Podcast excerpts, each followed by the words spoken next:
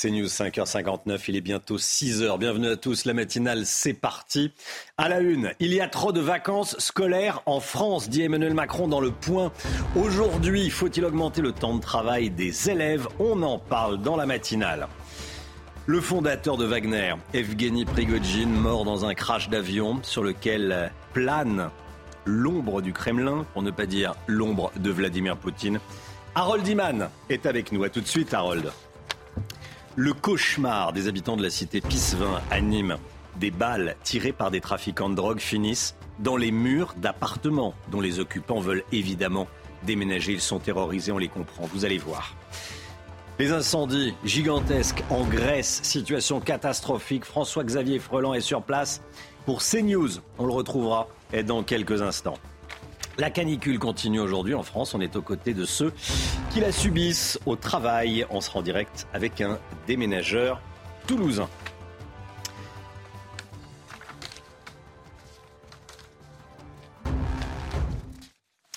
Emmanuel Macron fait sa rentrée politique. C'est aujourd'hui dans le point qui sort aujourd'hui donc, qui sort ce matin au cœur de son programme. L'école, dans un entretien accordé au magazine Le Point, le chef de l'État y détaille son plan. Et parmi les mesures phares envisagées par Emmanuel Macron, le raccourcissement des vacances scolaires pour les élèves en difficulté avec une rentrée au mois d'août. Les explications de Marine Sabourin, Mathieu Devez et Charles Baget. Changer l'école en profondeur est l'une des priorités d'Emmanuel Macron pour cette rentrée.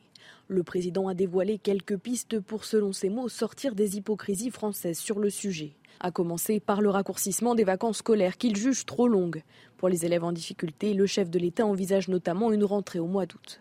Les élèves qu'on aura évalués et qui en ont besoin, il faut qu'on puisse les faire rentrer dès le 20 août pour leur permettre de faire du rattrapage. Sur le papier, l'idée séduit. Oui, elles sont un petit peu trop longues, mais euh, après, euh, il faudrait changer euh, toute la. Enfin, il faudrait réformer totalement l'enseignement. Hein. Ça peut être une bonne chose, mais on a déjà du mal à remplacer les profs. Je ne sais pas comment ils trouveront en fait les professeurs pour le 20 août au 1er septembre. Quoi. Pour les élèves en difficulté, ça peut être bien. Pour ceux qui ont leurs parents qui s'occupent pas trop d'eux, c'est pareil, ça peut être bien. Emmanuel Macron souhaite également déplacer plus tardivement les épreuves du baccalauréat qui arrivent relativement tôt dans l'année.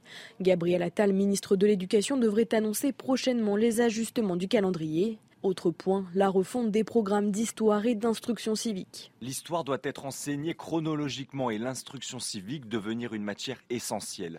Chaque semaine, un grand texte fondamental sur nos valeurs sera lu dans chaque classe, puis débattu. Outre ces sujets vient également l'accompagnement de l'orientation au collège et au lycée. Dès la cinquième seront présentés divers métiers aux élèves, notamment là où les besoins sont les plus importants. Voilà Emmanuel Macron qui s'est également euh, exprimé sur les référendums. Il confirme qu'il envisage d'avoir recours à des référendums, comme la Constitution le lui permet d'ailleurs. Je suis sûr que nous pouvons bâtir des accords utiles pour la France. J'y mettrai toute ma volonté. Le référendum fait toujours partie des options qui peuvent être utilisées. Et je compte bien y avoir recours. Le président de la République qui rencontrera les principaux responsables politiques la semaine prochaine, mercredi euh, prochain. Evgeny Prigogine est mort dans un crash aérien. On vous en parle depuis euh, hier soir. Le patron de Wagner, la milice privée russe Wagner, son adjoint et huit autres passagers se trouvaient dans un avion privé hier qui effectuait un vol entre Moscou et Saint-Pétersbourg. L'avion s'est écrasé dans la région de Tver, c'est au nord-ouest de, Moscou. Harold Diman avec nous, qu'est-ce qu'on sait de ce qui s'est passé? Qu'est-ce qu'on sait de ce crash? De ce crash, on sait qu'il y a eu euh, le détachement de la queue de l'avion et de l'aile de l'avion et que l'avion a piqué tout droit. Euh, et s'est explosé, a explosé immédiatement et euh, ça a été filmé par euh, les, les civils qui étaient là.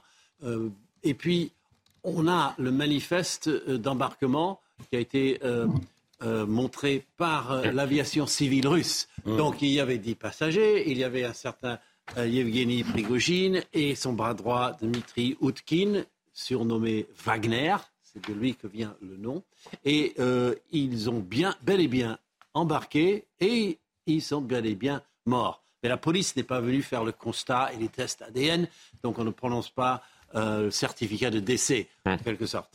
Donc, euh, et donc le Kremlin n'a absolument pas réagi, alors que normalement, si ça avait été un accident, ils auraient réagi. Donc c'est cela que l'on sait à l'avance. Ce qui frappe, Harold, c'est que Prigogine pouvait se sentir menacé, on l'imagine, hein, après le, la tentative de, coup d'État. Là, il prenait l'avion sans se méfier? Absolument. Il avait cru qu'après euh, sa euh, rébellion du 23 et du 24 juin, il, il s'était rabiboché par personnes interposées avec Vladimir Poutine. Mais c'était sans doute mal connaître Poutine pour celui qui le connaissait euh, très bien, euh, Prigogine, car euh, ils se sont battus, les Wagner, avec l'aviation russe.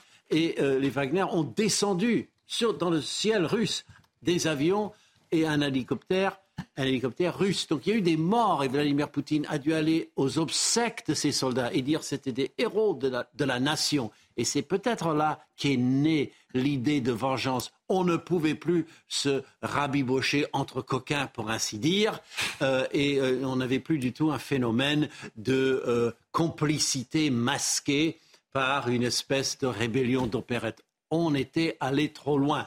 Prigogine était allé trop loin. Mais lui ne l'a pas compris. Donc lui pensait qu'il était indispensable, qu'il avait des troupes, qu'il pouvait hmm. réattaquer l'Ukraine, qu'il avait toute cette armée en Afrique, mais non, ça ne l'a pas protégé. Harold Iman avec nous. Merci beaucoup, Harold. Nicolas Sarkozy qui a réagi à la, polémique sur ses euh, propos sur la guerre en Ukraine. Dans son dernier livre, Le temps des combats, l'ancien président estime que Kiev pourrait abandonner certains territoires de l'Est du pays à, la Russie pour ouvrir et donner une chance euh, à la paix. Invité euh, du journal de 20h de TF1, Nicolas Sarkozy a quand même tenu à rappeler que selon lui, Vladimir Poutine est bien coupable de ce conflit. Écoutez. Monsieur Poutine est coupable il a commis une grave faute. Un crime J'entends qu'on dit euh, Poutine, c'est Hitler. Mais alors, dans ce cas-là, si c'est Hitler, il faut aller le chercher à Moscou. Sinon, il faut discuter. Parce que, Monsieur Boulot, il y a quelque chose qu'il faut comprendre. On ne se réconcilie qu'avec ses adversaires. Florian Tardif, Nicolas Sarkozy a également profité euh, de son interview hier soir pour livrer son diagnostic pour la présidentielle de 2027. Oui, Romain et Nicolas Sarkozy appellent assez clairement un rassemblement des droites, rassemblement de la droite de la majorité aux républicains. Seul moyen, estime-t-il, euh, d'éviter que Marine Le Pen n'arrive au pouvoir en 2027 sans unité, a-t-il dit, entre ces deux camps rien ne sera euh, possible. Et pour que cela soit possible, il faudra euh, créer les conditions de ce rassemblement, a-t-il ajouté. Comprenez que chacun fasse un pas euh, vers l'autre. Le débat sur l'asile et l'immigration prévu pour la fin de l'année aura valeur de test, puisque pour l'heure, Romain, le texte traîne toujours dans les cartons. Cela fait plus d'un an maintenant. C'est précisément parce que les deux camps n'arrivent pas à s'entendre sur ce point-là. Emmanuel Macron a missionné Gérald Darmanin pour changer cela, pour euh, aboutir à un accord avec les Républicains, Gérald Darmanin, qui est le dauphin de Nicolas Sarkozy, justement, pour 2027. Merci Florian. À Nîmes, malgré l'arrivée de la CRS 8, les dealers sont toujours là. Regardez ces images euh, tournées hier, cité Pisevin à Nîmes. On voit un homme torse nu, le visage est cagoulé. Euh, qu'est-ce que ça veut dire? Bah, Ça veut dire que malgré la présence de la CRS 8, le trafic continue. Les dealers sont toujours là, ils occupent encore le terrain je rappelle que euh, l'unité spécialisée dans les violences urbaines a été déployée suite à la mort de Fayette, 10 ans, tué euh, lundi soir euh, dans une fusillade. Et les quatre auteurs des tirs sont toujours activement recherchés par les autorités. Et deux jours après la mort de, Fayette, nos envoyés spéciaux ont pu rencontrer des familles, des familles qui habitent des appartements où des balles perdues sont allées se loger dans les, dans les murs, Chana. Oui, certaines ont traversé des chambres d'enfants, heureusement euh, sans faire de blessés, mais les impacts de balles, euh, vous le voyez, sont très impressionnants et ces familles ont très peur, elles sont terrorisées, à bout, elles veulent quitter euh, la cité Pise 20 au plus vite. Reportage signé Thibault Marcheteau, Fabrice Elsner, Marine Sabourin et Sarah Varni. C'est dans cette tour de la cité Pisevin que des balles ont atterri dans les appartements de deux familles victimes collatérales des trafics de drogue. Chez cette habitante, la balle a traversé la chambre de son futur bébé. Fort heureusement, elle n'était pas présente ce soir-là. Ça, a percé le mur, et la vitre aussi et, le volet. J'ai envie de partir parce que je sais que ça. Même hier soir, on ne dormait pas, on pensait que ça allait se reproduire encore. Cet étage plus haut, même constat chez son amie. Alors qu'elle se trouve dans sa chambre avec son enfant, une balle traverse ses murs. Là, j'ai entendu de bruit là. Et c'était, euh, on dirait le bruit des feux d'artifice et tout. Mais c'était pas ça, j'ai compris que c'était pas ça. J'ai pris mon fils et je suis partie au salle bébé. Depuis la fusillade, cette jeune mère reste traumatisée. Ça me fait peur, c'est trop grave. Regarde, même là, on peut pas dormir, on attend du bruit tout le temps, tout le temps. C'est pas vraiment un quartier qu'on pouvait euh, rester ici. Les douilles ont été récupérées par la police judiciaire dans le cadre de l'enquête. Depuis le drame, de nombreux habitants, à l'image de ces jeunes femmes, souhaitent déménager au plus vite. Le rappeur Medine convoqué devant la, la justice, devant la procureure d'Albi, ce sera le 6 novembre prochain. Ça fait suite à une vidéo publiée en avril dernier où euh, il lançait des fléchettes sur des photos d'élus tarnais, sur euh, la photo du maire Les Républicains de Lavore, Bernard Carayon, et sur la photo du député RN Frédéric Cabrolier. Oui, juste avant cette vidéo, en fait, ces deux élus euh, s'étaient opposés à la venue euh, de Médine pour un concert à Albi. Et pour ces faits, euh, le rappeur est accusé de provocation à la commission d'un crime ou d'un délit.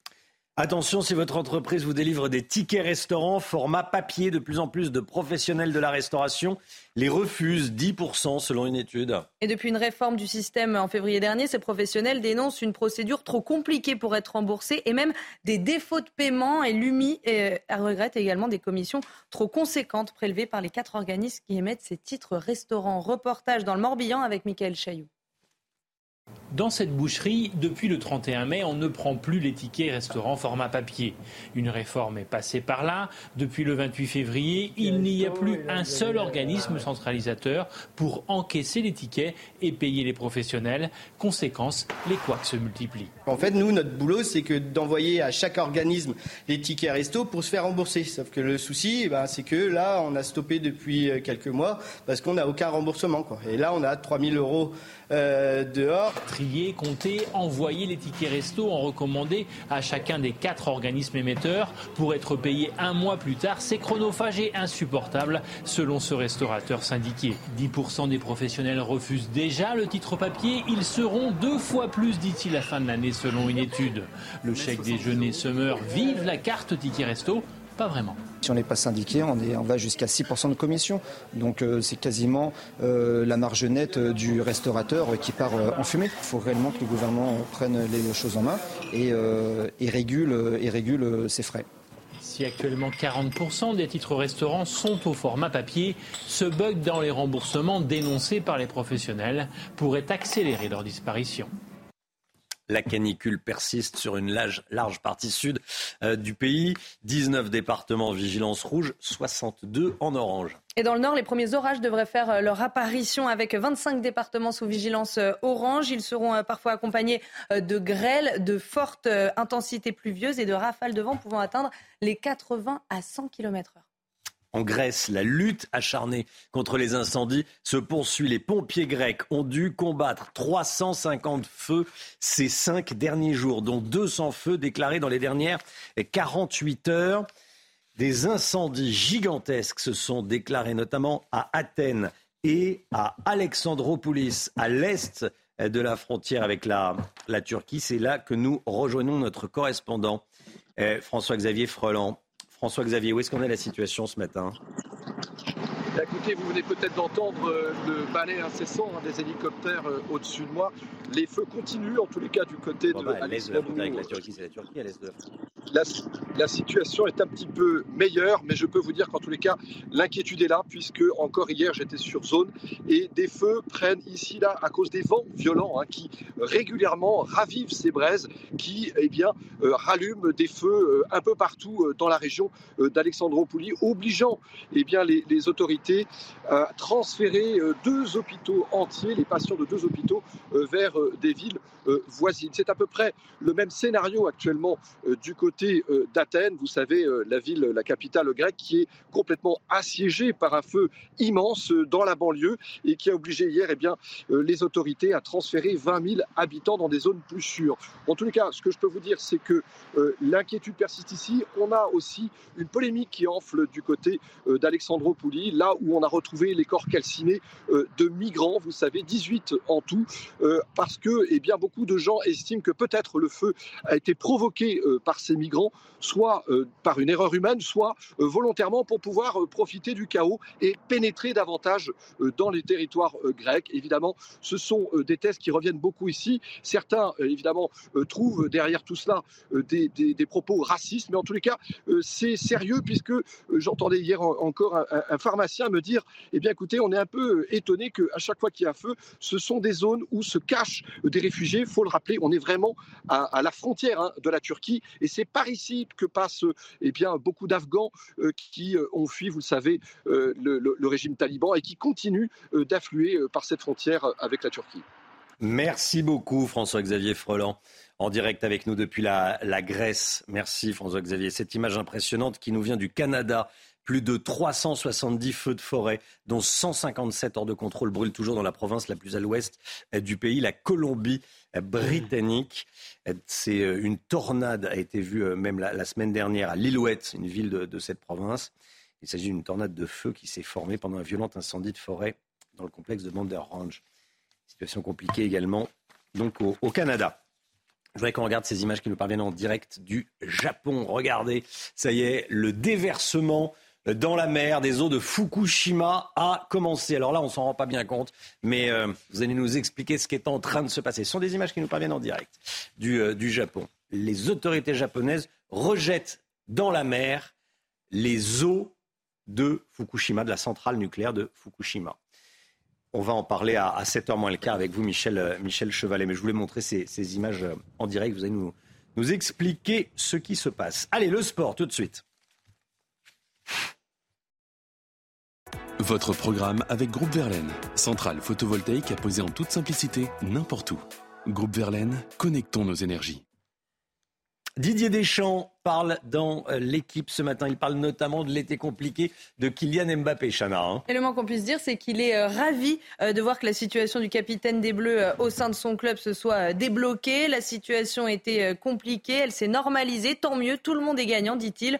Didier Deschamps euh, a tout de même précisé qu'il n'avait pas euh, interféré dans l'affaire euh, qui a opposé Kylian Mbappé et le Paris Saint-Germain. Le sélectionneur des Bleus en a profité également pour tirer les conclusions de sa première année avec le brassard de capitaine. Un bilan très positif selon Didier Deschamps. Et puis Messi ne pense pas encore à la retraite. Non, l'histoire d'amour entre le champion du monde argentin et le ballon rond ne semble pas encore finie. Honnêtement, je n'y pense pas encore. J'aime jouer, être sur le terrain avec euh, un ballon, faire de la compétition et m'entraîner. C'est ce qu'il a déclaré euh, pendant une interview euh, pour Apple TV. Et sur le terrain, ça se voit puisque son club, l'Inter Miami, vient de se qualifier pour la finale de l'US Open Cup et victoire à l'issue d'une séance de tir au but avec face à Cincinnati. Vous avez regardé votre programme avec Groupe Verlaine. Isolation thermique par l'extérieur avec aide de l'État. Groupe Verlaine, connectons nos énergies. 6h15, restez bien avec nous. L'équipe de la matinale est là, bien sûr, pour vous aider à bien démarrer cette journée dans la joie et la bonne humeur, évidemment. Euh, les déménageurs en première ligne avec la canicule, c'est compliqué de travailler euh, et de. d'être déménageur quand il fait extrêmement chaud. On sera avec un déménageur à Toulouse dans un instant. Restez bien avec nous sur CNews. À tout de suite. Bon réveil. Bon courage.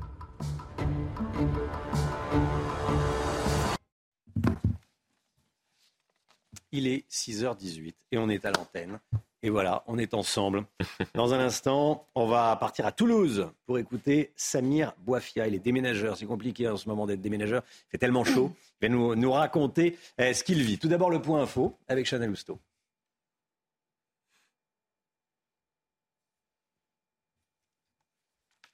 Alors, il y a un petit, normalement, il y a une petite musique, mais est-ce qu'on est qu'on a euh, euh, l'invité ou le point info? Qu'est-ce que me dit la régie? L'invité est là. Eh ben, pas de point info. Hein. Bah, tant pis. vous vouliez nous parler de quoi déjà? Alors, dans, dans... je voulais vous parler d'une expulsion euh, dans le Val d'Oise, mais je peux y aller sans, sans jingle. Si, on peut faire le point info. La régie est prête, c'est tout de suite. Un homme condamné à 12 mois de prison pour avoir participé aux violences urbaines en juin dernier a été expulsé de son logement social du Val d'Oise. Même sentence pour ses proches qui vivaient euh, dans cet appartement. Ça s'est passé hier après une décision prise par la préfecture du département. Et selon le Parisien, cet homme avait été jugé en comparution immédiate le 4 juillet dernier à Pontoise pour un pillage collectif de commerce.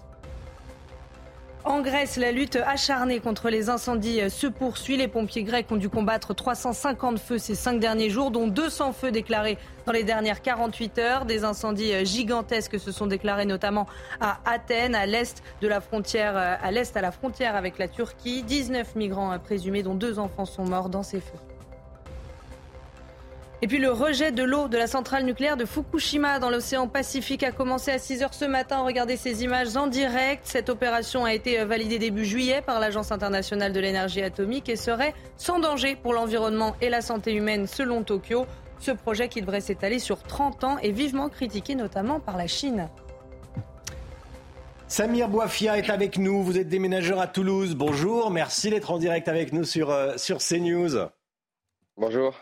Bon, euh, ça doit être compliqué en ce moment de, de, pratiquer votre métier. Comment se sont passés ces derniers jours avec les fortes chaleurs? Bah, alors avec les fortes chaleurs, c'est vrai que c'est pas évident. On a l'habitude de travailler un peu, un peu quand il fait chaud, mais là, c'est vrai que la canicule, ça, ça nous aide pas trop. Oui, euh, ça, ça, dure depuis, euh, depuis plusieurs jours. Euh, vos, vos, équipes souffrent. Il y a eu tout le monde est là ou pas? Oui, oui, il y a tout, tout le monde est là. Bon, nos équipes, on a l'habitude de travailler dans les fortes chaleurs. Après, on est, on est équipé, on a, on a des bouteilles d'eau. Donc, on, ça va. Mais c'est vrai que c'est pas, c'est pas facile. Ce que je retiens, c'est que vos équipes ne, ne rechignent pas au travail. Hein. Vous adaptez, mais vous repoussez pas les déménagements. Hein.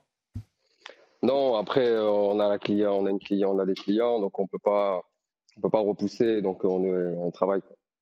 Vous travaillez, vous êtes là. J'ai une question. Euh, les, les, déménageurs, les déménagements en ce moment, comment ça, ça marche le, le business? Il y, y, a moins d'appartements en vente, il y a moins de, de, de maisons et d'appartements qui, qui, se vendent. Vous avez toujours autant de travail?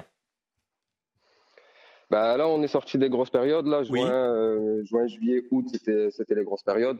Là, ça se calme un peu, mais c'est vrai que c'est vrai qu'on a un peu moins de travail, mais, mais ça va encore. On n'a pas se plaindre. Ça va encore. Bon, bah écoutez, bon courage à tous. Merci d'avoir été en direct avec nous. C'était une petite pastille, un petit clin d'œil. Mmh. Voilà, un, un, un, coup de. Euh, une, projecteur. Un coup de projecteur sur les, les, métiers, euh, les métiers compliqués quand il fait très chaud. Merci beaucoup. La suite de la matinale, Chana Lousteau.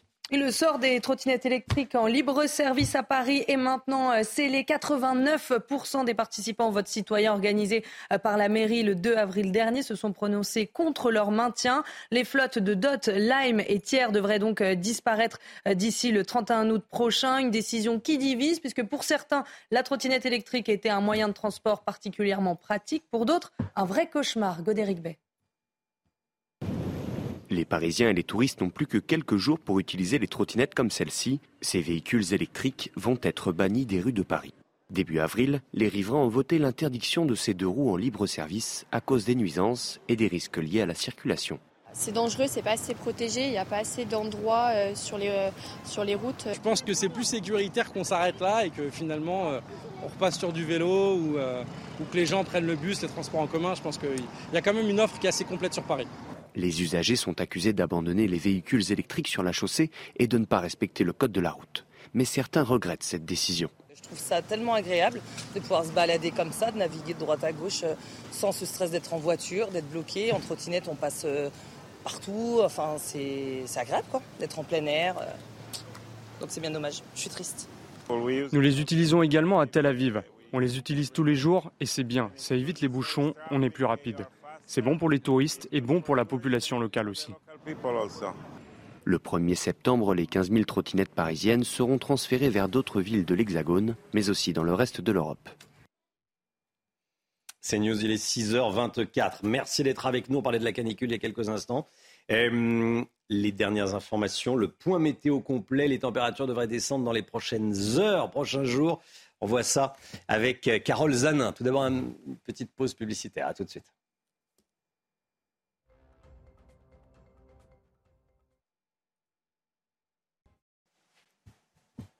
6h26, le temps, on commence avec la météo des plages.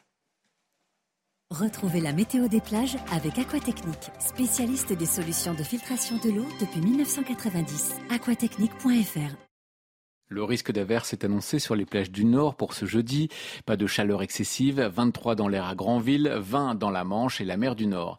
Ce risque orageux, mais surtout en matinée sur le nord de la côte atlantique, jusqu'à 27 degrés à Quiberon et à Carnac. Un indice UV de 7 en moyenne. Des températures en hausse pour les vacanciers dans le sud-ouest, de fortes chaleurs dans les campings, un temps estival. Vous allez pouvoir vous rafraîchir dans un océan à 24-25 degrés, ce sera plutôt le bienvenu. Des valeurs plus classiques au thermomètre pour un été des Pyrénées-Orientales au Var, aux alentours des 30 degrés, une grande bleue à 26 à Palavas. Attention à l'indice UV très élevé, comme de la Côte d'Azur à la Corse, où vous aurez de nouveau extrêmement chaud. Pensez bien aux produits solaires toutes les deux heures et aux vêtements blancs. C'était la météo des plages avec Aquatechnique, spécialiste des solutions de filtration de l'eau depuis 1990. aquatechnique.fr. Le temps tout de suite avec Carole Zanin.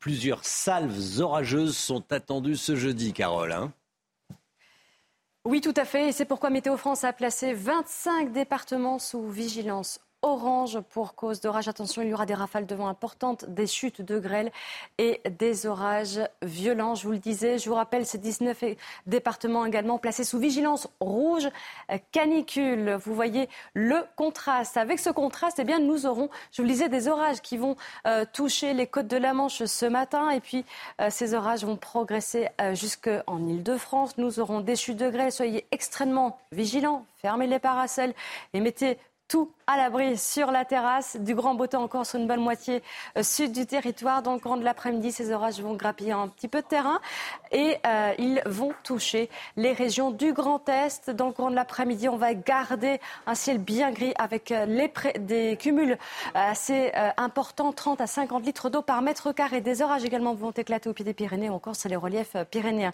Avec cela, vos températures de ce matin assez contrastées également. Elles oscilleront entre 16 et 26 degrés. Nous aurons 16 pour la pointe bretonne, 21 dans les rues parisiennes, 26 également déjà une chaleur excessive du côté de Toulouse ou encore 26 à Bordeaux. Comme à Nice et dans le courant de l'après-midi, eh bien, ça va encore grimper. Vous aurez encore bien chaud dans le sud. Attention, euh, prenez bien soin de vous. Nous aurons encore 42 degrés euh, pour euh, la ville rose, 23 pour Brest, 31 dans les rues parisiennes et jusque 40 degrés pour Bordeaux.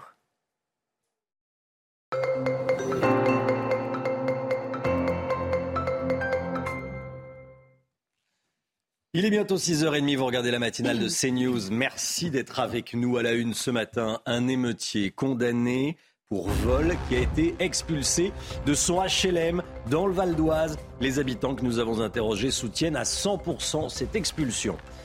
La rentrée politique de Nicolas Sarkozy, l'ancien président de la République qui défend le débat politique et qui estime, en substance, qu'on ne peut plus rien dire en France. On va y revenir avec Florian Tardif. Le début ce matin des opérations de rejet des eaux de la centrale nucléaire de Fukushima. Comment ça va fonctionner? Michel Chevalet avec nous. A tout de suite Michel. Et puis euh, les départements en alerte rouge canicule avec euh, un accessoire qui devient un indispensable. Vous le voyez à l'écran, l'éventail. Les ventes se multiplient pour le plus grand plaisir des commerçants évidemment. Un homme condamné à 12 mois de prison pour avoir participé aux émeutes de juin dernier a été expulsé de son logement social dans le Val d'Oise. Même sentence pour ses proches qui vivaient dans le même appartement, Chana. Oui, ça s'est passé hier après une décision euh, prise par la préfecture euh, du euh, département. Et selon le Parisien, cet homme avait été jugé en comparution immédiate le 4 juillet dernier à Pontoise pour un pillage collectif de commerce. Le récit est signé Marine Sabourin. Ce jeune et sa famille quittent définitivement leur logement social de Deuil-la-Barre hier après-midi, le tout sous le regard d'agents des polices nationales et municipales. Le 4 juillet dernier, cet individu a été condamné à 12 mois d'emprisonnement pour avoir pillé plusieurs commerces de cette ville du Val d'Oise lors des émeutes liées à la mort de Naël. Ce magasin alimentaire avait été attaqué dans la nuit du 29 au 30 juin, tout comme la boutique d'un opticien où plusieurs centaines de paires avaient été volées. Tous ont été jugés en comparution immédiate au tribunal correctionnel de Pontoise selon nos confrères du Parisien. Cette décision est jugée satisfaisante par les habitants. Ce monsieur, ben, il a fait une grosse bêtise, il doit quand même payer euh, parce que le, pauvre opticien, lui, il y est pour rien et puis il subit et puis il va avoir des problèmes. Donc pourquoi pas lui après tout hein. Et puis il n'a pas à faire ça, c'est tout. Celui qui casse euh, doit payer. Moi, je trouve que c'est tout à fait normal que ce gars-là soit expulsé et compagnie. Pour moi, il n'y a pas d'autre alternative. Depuis 2018, un partenariat a été instauré entre la préfecture du Val d'Oise et les bailleurs sociaux du département pour faire face aux incivilités dans les quartiers. Evgeny Prigogine est mort dans un crash aérien. Le patron de Wagner, son adjoint et huit autres passagers se trouvaient dans un avion qui venait de décoller de Moscou, direction Saint-Pétersbourg. L'avion à bord duquel se trouvait donc le, le fondateur de cette milice privée russe, Wagner, s'est écrasé dans la région de Tver, c'est au nord-ouest de, Moscou. Je rappelle que le chef du groupe euh, Wagner est à l'origine d'une rébellion, hein, en juin dernier, rébellion dirigée contre le Kremlin. Harold Diman avec nous. Harold, dites-nous quels effets cette mort aura-t-elle euh, sur la poursuite de la guerre en Ukraine? Alors déjà, les soldats de Wagner, qui étaient au nombre de 20 000 à un moment, euh, et qui avaient remporté la victoire de Bakhmut, ne sont plus là. Ils se sont retirés depuis la fin mais vers la Russie. Et c'est là qu'on euh, a prononcé leur dissolution. Le, euh, ministre de la Défense a dit tout ce genre d'armée privée dissoute. Et euh, ça n'a pas plu. Et donc, ils sont montés vers Moscou. Et ensuite, ils ont été obligés d'aller en Biélorussie. Et on a cru qu'ils avaient un deuxième emploi en Biélorussie. Ils allaient attaquer l'Ukraine depuis la Biélorussie. Il n'en est rien. Et ensuite, évidemment, euh, Evgeny Prigogine a fait un voyage en Afrique, parce qu'il a beaucoup de troupes en Afrique. Il en a plus de 800 au Mali déjà, et il en a plus de 1000 en République centrafricaine et un, nombre moins grand au Burkina Faso. Et il a dit, je reste en Afrique, je suis votre libérateur, c'est pour la grandeur de la Russie. Et puis il a été euh, éliminé. Donc, voilà, pour la milice Wagner, il va falloir qu'il change de nom et il va, va falloir qu'on leur trouve de nouveaux chefs et il va falloir qu'ils n'agissent qu'en Afrique. Merci beaucoup, Harold Iman. On sera avec le géopolitologue Gérard Vespiera à 7h10 et puis évidemment avec vous, euh, Harold. Emmanuel Macron trouve qu'il y a trop de vacances scolaires. Il y a trop de vacances scolaires en France. Qu'est-ce que vous en pensez? Euh, Tiens, le président de la République le dit dans euh, Le Point ce matin. On vous a posé la question est-ce qu'il faut raccourcir les vacances scolaires en France? Écoutez. C'est une bonne chose, mais on a déjà du mal à remplacer les profs et du coup on prend des vacataires qui ont juste un, diplôme de 3 ans si je ne me trompe pas. Donc je ne sais pas comment ils trouveront en fait les professeurs pour le 20 août euh, au 1er septembre. Quoi. C'est peut-être pour s'aligner avec d'autres pays européens, parce que je sais, euh, dans les pays du Nord, euh, ils retournent à l'école beaucoup plus tôt. Et oui, elles sont un petit peu trop longues, mais après, il faudrait changer toute la... Enfin, il faudrait réformer totalement l'enseignement. Hein. On a des étés de plus en plus chauds. Donc euh, ça devient très compliqué de se concentrer après en classe. Euh. Moi je vois pour les collégiennes en tout cas, ils ont deux mois et demi de vacances, donc euh, ça fait beaucoup. Voilà, parmi les mesures envisagées par le président de la République, il y a le raccourcissement des vacances scolaires. L'été, pour les élèves en, en, difficulté, la rentrée pourrait, pour eux, avoir lieu le 20 août. Florian Tardif, Emmanuel Macron semble placer l'école, l'éducation au cœur de ses priorités. Oui, et il estime que l'une des réponses aux émeutes que la France a connues euh, au tout début donc de, cet été se trouve à l'école, justement, quand il n'y a plus de cadre, dit-il dans cet entretien, à retrouver dans, dans le point euh, du jour, plus d'éducation, plus de rapport à l'autorité, euh, qui vous ramène à une forme de raison, vous arrivez à ce résultat-là. Ainsi, pour lui, l'école est devenue un sujet régalien même. C'est en restaurant l'autorité dans nos écoles, en apprenant, Romain, nos valeurs, notre histoire, que l'on pourra permettre, estime le chef de l'État, euh, on pourra permettre un processus de recivilisation euh, dans, dans, notre pays afin de contrer celui de décivilisation, puisque c'était le terme qu'il avait utilisé euh, lors d'un conseil des ministres il y a peu, apprendre en quelque sorte à faire nation en prenant conscience que nous partageons une même histoire, une même culture. C'est pour cela, par exemple, que le chef de l'État souhaite que l'histoire soit enseignée de manière chronologique dans les classes et que l'instruction civique devienne, par exemple, une matière essentielle enseignée chaque semaine. Cela ne résoudra pas tout, bien évidemment, mais c'est un début. Merci beaucoup, Florian Tardif. Face à l'insécurité, de plus en plus de femmes se mettent au sport de combat. L'actualité prouve qu'il est souvent difficile de, difficile de se promener seul quand on est une femme. Alors pour se sentir plus en sécurité, beaucoup apprennent à se défendre. À Créteil, par exemple, des femmes se retrouvent pour prendre des cours de Krav Maga. Mathilde Ibanez et Léo Marcheguet. victimes de violences conjugales ou d'agressions dans la rue. Pour lutter contre cette insécurité permanente, certaines se sont initiées à des sports de combat, comme le Krav Maga. Bah, tout simplement parce que euh, je me suis rendu compte que j'avais euh, envie simplement d'être autonome en fait, tout simplement, de pouvoir assurer ma propre sécurité. Pour, euh, bah, pour réussir à, à s'en sortir en cas d'agression par exemple. Dans cette école, le nombre de femmes licenciées ne cesse d'augmenter. On n'avait pas de cours avant euh, spécifique féminin. Et euh, bah, ça fait quelques années maintenant qu'on a que Erika donc euh, mène ce cours et il est en constante évolution et des fois pour euh, pour de tristes nouvelles on va dire. Ici, ces femmes apprennent des techniques afin de mieux contrôler leur gestuelle et leur comportement face au danger. Maintenant, le Krav Maga, c'est quoi? C'est bah, quand on ne peut pas fuir, comment on fait? Donc là, on est, on, on est amené à, à, faire face à des, à des, à des agressions qui sont, qui sont multiples. En France, chaque jour, on dénombre 250 femmes victimes de viols ou tentatives et 81% des femmes ont déjà été victimes de harcèlement sexuel dans les lieux publics. La canicule, la canicule persiste.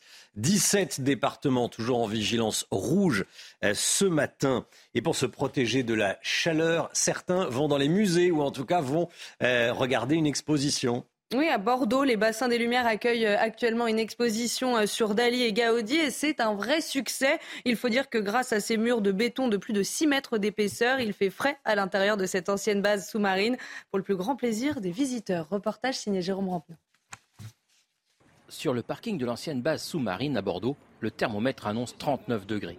Ici, les visiteurs se pressent pour rentrer au frais. Le coup de chaud aide à visiter ce genre de bâtiment. Voilà.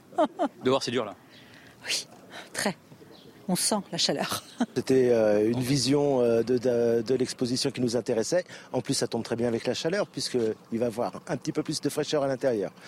À l'intérieur, plongée dans le noir, l'exposition sur Gaudi et Dali défile sur les murs de ce bloc de béton. Leur épaisseur de 6 mètres assure une fraîcheur toute relative, 26 degrés quand même. Ça fait du bien, il fait 12 degrés de moins, même si on a quand même du mal à se refroidir. Et puis l'espace est sympa, le jeu de lumière, euh, Gaudi, Dali. C'est beaucoup plus frais ici qu'à l'extérieur et on est, on est ravis de se rafraîchir. On a fait pas mal de piscines et euh, là du coup on s'est mis au frais et puis ça fait un peu de culture en même temps, donc euh, ça permet de concilier les deux. Ici, dès que le temps est pluvieux ou que les températures sont extrêmes, le nombre de visites est en très forte augmentation. On a la chance d'avoir cette euh, fraîcheur naturelle euh, dans, les, dans les bassins et donc forcément les visiteurs, au fur et à mesure que la chaleur augmente, viennent se réfugier. Par rapport à une journée normale, euh, à cette époque, on doit être à plus 20% à peu près. À partir de vendredi, les températures devraient redevenir raisonnables dans la capitale girondine avec un maximum de 25 degrés. Et avec ces fortes chaleurs, il y a un accessoire très à la mode, c'est l'éventail. Vous avez un éventail, Chana? C'est vrai que j'en avais un cet été, je ne l'ai pas vraiment quitté. je l'ai gardé près de moi tout l'été. voilà, ils fleurissent un peu partout en France, les éventails. Et oui, et les ventes se multiplient pour le plus ouais. grand plaisir des commerçants Aminat Adem, Axel Rebaud et Godéric Bay. L'éventail, ce petit objet indémodable, pratique et passe-partout, est devenu un incontournable de cet été caniculaire. Élégant et sophistiqué, il permet de se rafraîchir avec classe. Euh, quand on va dans les bars, dans les boîtes, etc., c'est vrai que c'est toujours euh, super agréable d'en avoir un. Euh, et je dirais que c'est aussi pour le style. C'est quand même hyper agréable et j'aime bien quand les gens dans les transports en ont à côté de moi, ça m'évente, c'est sympa. Alors c'est plutôt côté pratique et vu la chaleur aujourd'hui, ouais, c'est indispensable, je dirais. Pour les vendeurs, comme Dany, les affaires se portent à merveille. Depuis deux ans, les ventes ont fortement augmenté et ici, dans son atelier où elle fabrique elle-même ses éventails, pas question de se fournir en Chine. Tout est fait en Europe, tout est fait en Espagne également et à Paris, chez moi. Les prix varient entre 10 et plusieurs centaines d'euros, passant du sobre au raffiné, mélange charme et usage du quotidien. Ça a une connotation assez sexy, moi je trouve l'éventail. On est, on est, c'est toujours sympa de faire le geste de l'ouverture de l'éventail. C'est très mode et c'est surtout très très très utile. Un accessoire qui séduit les femmes, mais Dany prend le pari de lancer une collection pour hommes. Bon, si on n'a pas d'éventail, on peut utiliser les feuilles. Hein, ça, ça nous arrive régulièrement. Ça nous arrive. ça nous arrive régulièrement. Voilà, on peut s'éventer avec euh, voilà ce qu'on a sous la main, un journal, des feuilles. Bon. C'est un peu moins chic quand même. C'est un peu moins chic, c'est un peu moins élégant, effectivement, mais tout aussi efficace. Il est 6h41, le sport. Votre programme avec Groupe Verlaine, centrale photovoltaïque à poser en toute simplicité n'importe où. Groupe Verlaine, connectons nos énergies. Qualification de Richard Gasquet au tournoi de Winston-Salem. Oui, victoire du Français sur l'Américain Brandon Nakashima en 3-7, 2-6, 6-4, 6-4. Richard Gasquet qui affrontera dès ce soir un autre Américain, Sébastien Corda, en quart de finale. Et puis euh, la suite de l'affaire du baiser forcé en Espagne. Le président de la Fédération espagnole de football, Luis Rubiales, qui avait embrassé de force une joueuse sur la bouche, et plus que jamais sur la sellette. C'est au tour de la Ligue professionnelle de foot féminin de s'en prendre à lui. Un patron qui attrape son employé par la tête et l'embrasse sur la bouche ne peut tout simplement pas être toléré, a déclaré la Ligue, qui a également déposé plainte contre Luis Rubiales et a demandé sa mise à pied. Je rappelle que la Fédération espagnole de foot tiendra demain une assemblée générale extraordinaire consacrée justement à cette affaire. Vous avez regardé votre programme avec Groupe Verlaine. Isolation thermique par l'extérieur avec aide de l'État. Groupe Verlaine, connectons nos énergies. Le Japon a commencé à, rejeter dans la mer les eaux de Fukushima. Est-ce qu'il faut s'inquiéter, oui ou non? Comment ça va marcher? Comment ça va fonctionner? On verra ça avec Michel Chevalet qui est avec nous. Restez bien avec nous sur CNews. À tout de suite.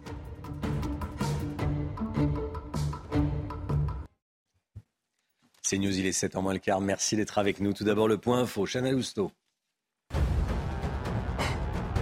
La canicule persiste sur une large partie sud. Aujourd'hui en France, 17 départements sont toujours en vigilance rouge, 64 en orange. Dans le nord, les premiers orages devraient faire leur apparition.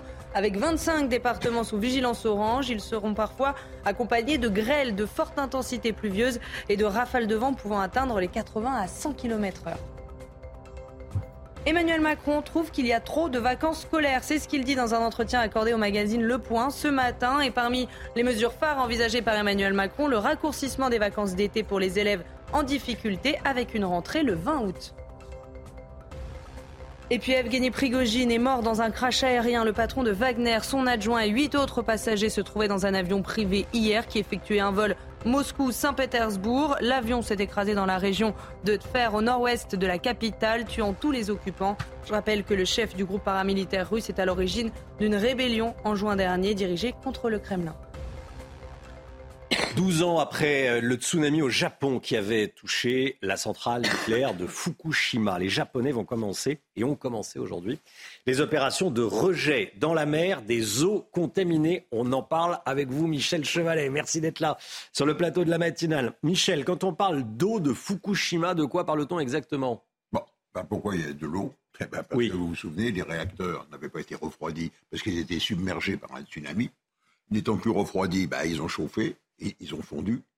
Et il fallait continuer à les refroidir. Qu'est-ce qu'ont fait les Japonais dans la hâte? Eh ben, Ils sont arrosés avec de l'eau de mer. Donc de l'eau de mer qui a ruisselé, qui est polluée évidemment, qui est radioactive. Et cette eau de mer, ben, plutôt que de, de, laisser couler dans les nappes souterraines, qu'est-ce qu'ils ont fait? Ben, ils, On va le stocker dans des réservoirs. Seulement c'est 500 mètres cubes par jour d'eau radioactive qui vient de s'ajouter depuis 12 ans. Donc tout ça, on l'a stocké à la hâte dans des réservoirs qui souvent fuyaient. Donc il y a un millier de réservoirs à 1000 mètres cubes chacun. Et voilà, on est devant 1 million 300 000 mètres cubes d'eau Ouais. radioactive. Il n'y a plus de place. Et comme il n'y a plus de place, eh ben, eh ben voilà, vous avez compris, on va, on va les mettre dans la mer. Les pays voisins du Japon s'inquiètent ou, Oui, ou disent s'inquiéter. Euh, il y a du tritium dans Ah. cette eau. Qu'est-ce que c'est que le tritium? Et euh, est-ce que c'est véritablement dangereux Ou est-ce que la réaction des pays voisins est un peu exagérée? Euh, les deux, en général. Ouais.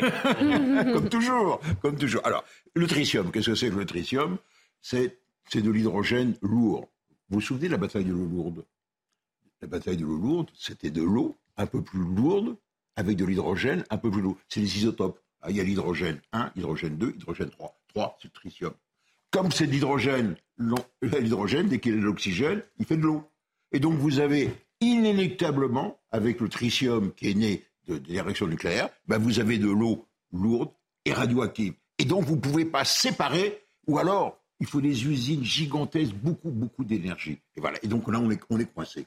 Alors est-ce que c'est dangereux? Ben, Tout dépend de la dose de radioactivité. Alors la dose de radioactivité, l'eau, que je vous donne juste une norme, les chiffres, l'OMS, l'Organisation de la Santé, dit l'eau, l'eau que nous buvons, la norme, c'est 10 000 becquerels par litre, c'est-à-dire 10 000 désintégrations à la seconde.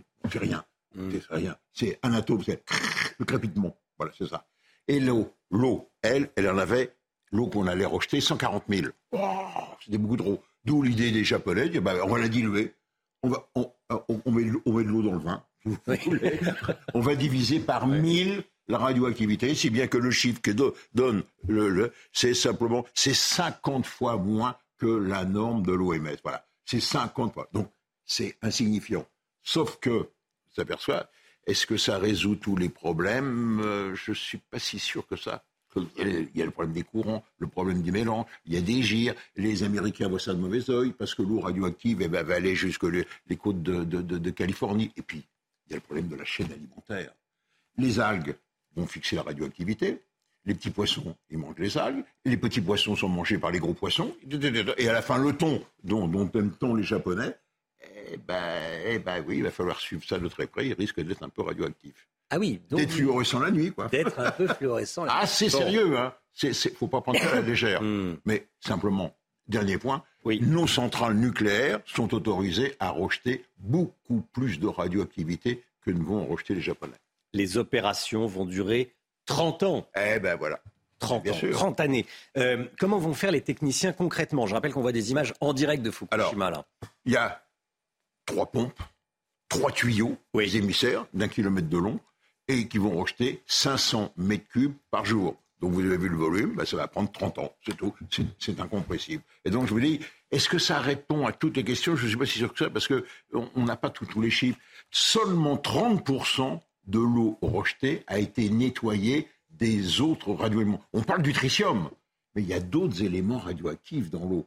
Alors, qu'est-ce qu'on va faire de celle-là? Cette eau qui n'aura pas été nettoyée. Là, le, dossier ne, ne- répond pas. Donc, prudence, c'est supervisé par l'AIE et, et l'OMS, c'est vrai, mais tout de même, euh, il y a toujours un revers à la médaille. Moi, je, Je pensais que vous alliez nous rassurer un petit peu plus pour alors, je, dire, je- Michel. non, non, je fais confiance. Je fais confiance à l'AIE et, et sur les chiffres. Mais je vous dis, n'oublions pas que les centrales nucléaires, légalement, comme la Hague, le centre de retraitement, sont autorisées à rejeter beaucoup plus d'eau radioactive que, que vont faire les Japonais. Alors là, là, je vous rassure. Non, non, non. Je- je- euh, vous ne m'inquiétez pas plus que ça. Voilà, on informe. Bah oui. Merci beaucoup, Michel Chevalet. Merci à vous. Nicolas Sarkozy, Le temps des combats, c'est le, le titre de son, de son dernier livre. Il était hier soir aux 20h de la Une. Il va continuer à, à donner des, des interviews. Et Nicolas Sarkozy, on en parle dans un instant avec Florian Tardif. Nicolas Sarkozy qui estime qu'on ne peut plus rien dire en France. On en parle avec Florian, à tout de suite.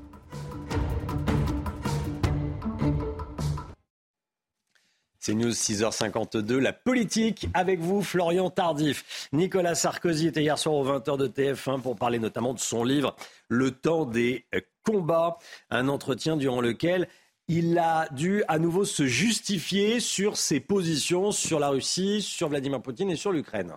Oui, Romain, et c'est un petit peu le drame de notre époque. Avant même de pouvoir euh, développer sa pensée, il faut sans cesse se justifier, voire s'excuser parfois d'avoir telle ou telle position sur tel ou tel sujet. Ainsi, dès le début de l'entretien, hier soir, Nicolas Sarkozy a dû justifier justement euh, sa position qu'il a eue récemment, à savoir qu'il ne voit pas comment l'Ukraine pourrait aujourd'hui retrouver son intégrité euh, territoriale d'avant-guerre. Au-delà de ce point de vue, discutable, pourquoi pas, et d'ailleurs il le dit lui-même, Nicolas Sarkozy, c'est le débat que cela a entraîné en France et même parfois au-delà de nos frontières qui est intéressant.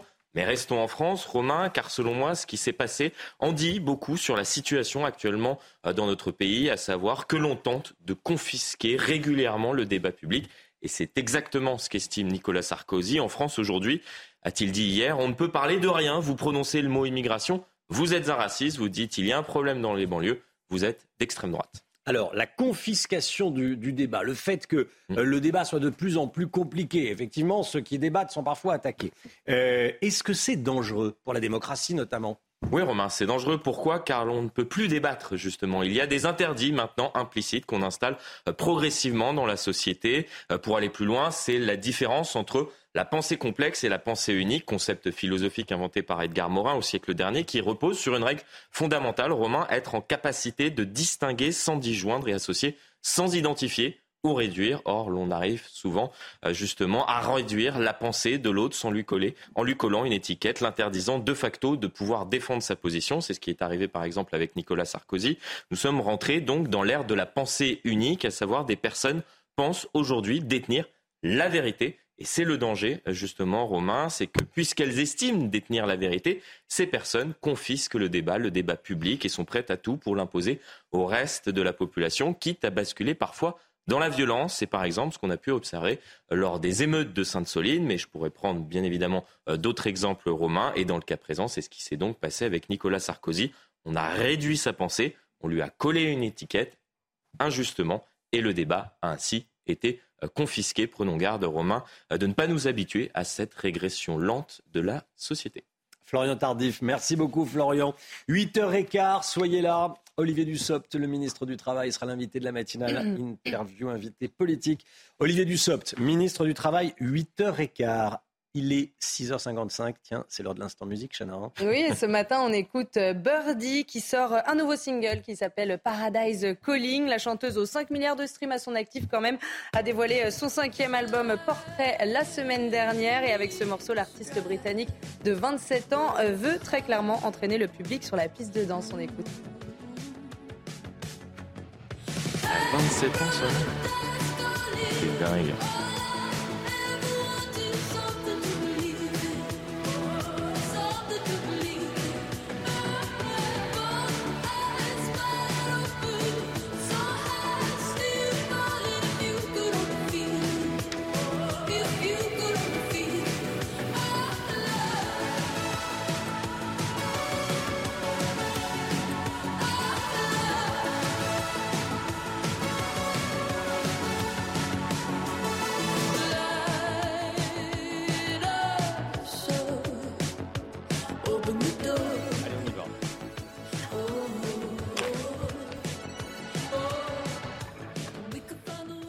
Allez, le temps tout de suite avec Carole Zanin.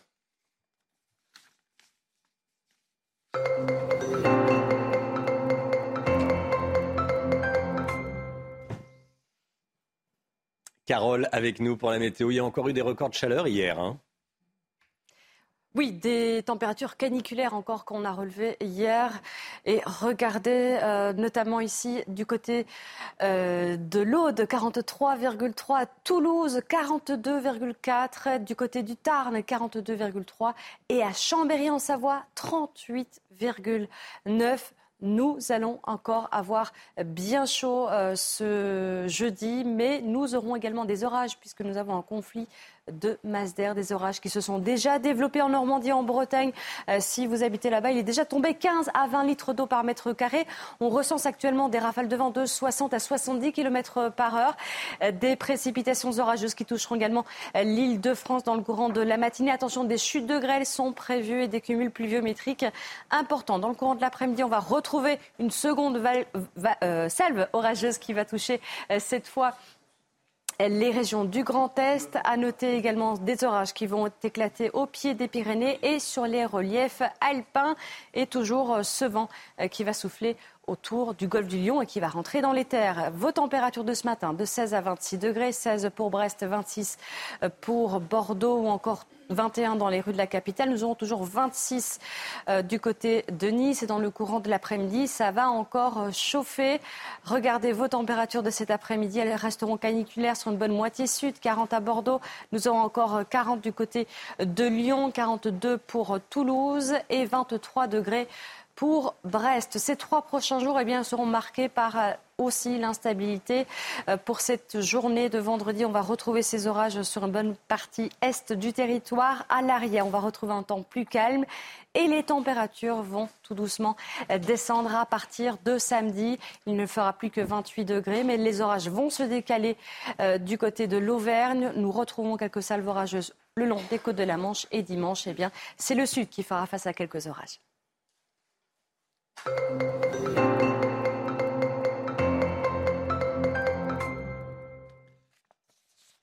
C'est News 6h59, il est bientôt 7h. Bienvenue à tous. Merci d'être avec nous. Vous regardez la matinale de CNews. À la une ce matin, il y a trop de vacances scolaires en France, dit Emmanuel Macron dans le point. Aujourd'hui, faut-il augmenter le temps de travail des élèves et raccourcir les vacances? On en parle ce matin. Le fondateur de la milice russe Wagner, Evgeny Prigogine, mort dans un crash d'avion en Russie. Un crash sur lequel plane l'ombre du Kremlin, pour ne pas dire l'ombre de Vladimir Poutine. Harold Iman est avec nous. A tout de suite, Harold. Le cauchemar des habitants de la cité Pisevin à Nîmes, des balles tirées par des trafiquants de drogue finissent dans les murs d'appartements dont les occupants veulent déménager. Vous allez voir. Les incendies gigantesques en Grèce, situation catastrophique. François-Xavier Freland est sur place pour CNews. Emmanuel Macron trouve qu'il y a trop de vacances scolaires dans un entretien accordé au magazine Le Point. Ce matin, le chef de l'État détaille son plan pour l'école. Il y a plusieurs mesures envisagées parmi lesquelles euh, une rentrée scolaire avancée, Chana. Hein. oui, en fait, il veut raccourcir les vacances d'été pour les élèves en difficulté avec donc une rentrée le 20 août. Les explications de Marine Sabourin, Mathieu Devez et Charles Baget. Changer l'école en profondeur est l'une des priorités d'Emmanuel Macron pour cette rentrée. Le président a dévoilé quelques pistes pour, selon ses mots, sortir des hypocrisies françaises sur le sujet. À commencer par le raccourcissement des vacances scolaires qu'il juge trop longues. Par ailleurs, pour les élèves en difficulté, le chef de l'État envisage notamment une rentrée au mois d'août. Les élèves qu'on aura évalués et qui en ont besoin, il faut qu'on puisse les faire rentrer dès le 20 août pour leur permettre de faire du rattrapage. Sur le papier, l'idée séduit. Oui, elles sont un petit peu trop longues, mais euh, après, euh, il faudrait changer euh, toute la. Enfin, il faudrait réformer totalement l'enseignement. Hein. Ça peut être une bonne chose, mais on a déjà du mal à remplacer les profs. Je ne sais pas comment ils trouveront en fait les professeurs pour le 20 août au 1er septembre. Quoi. Pour les élèves en difficulté, ça peut être bien. Pour ceux qui ont leurs parents qui s'occupent pas trop d'eux, c'est pareil, ça peut être bien. Emmanuel Macron souhaite également reculer la date des épreuves du baccalauréat qui arrive relativement tôt dans l'année. Gabriel Attal, ministre de l'Éducation, devrait annoncer prochainement les ajustements du calendrier. Autre point, la refonte des programmes d'histoire et d'instruction civique. L'histoire doit être enseignée chronologiquement et l'instruction civique devenir une matière essentielle. Chaque semaine, un grand texte fondamental sur nos valeurs sera lu dans chaque classe, puis débattu. Emmanuel Macron a martelé sa volonté de rebâtir la nation en mettant l'accent sur l'école et a annoncé une grande réunion la semaine prochaine avec toutes les forces politiques en quête d'accord utile pour la France. Voilà Emmanuel Macron qui dit également qu'il pourrait avoir recours au référendum. Vous savez qu'il va, il va rencontrer les responsables politiques de la gauche à la droite mercredi prochain. Je suis sûr que nous pouvons bâtir des accords utiles pour la France. J'y mettrai toute ma volonté. Le référendum fait toujours partie des options qui peuvent être utilisées. Et je compte bien y avoir recours. Voilà, il pourrait donc y avoir des référendums. Il en a parlé plusieurs fois, il n'y en a jamais eu. Hein. Hmm. Donc on, verra. Et puis le, référendum, c'est une possibilité euh, offerte par la Constitution. Donc c'est pas, pas un scoop non plus. Est-ce qu'il le fera? On verra. En tout cas, il dit, il n'a pas oublié cette option.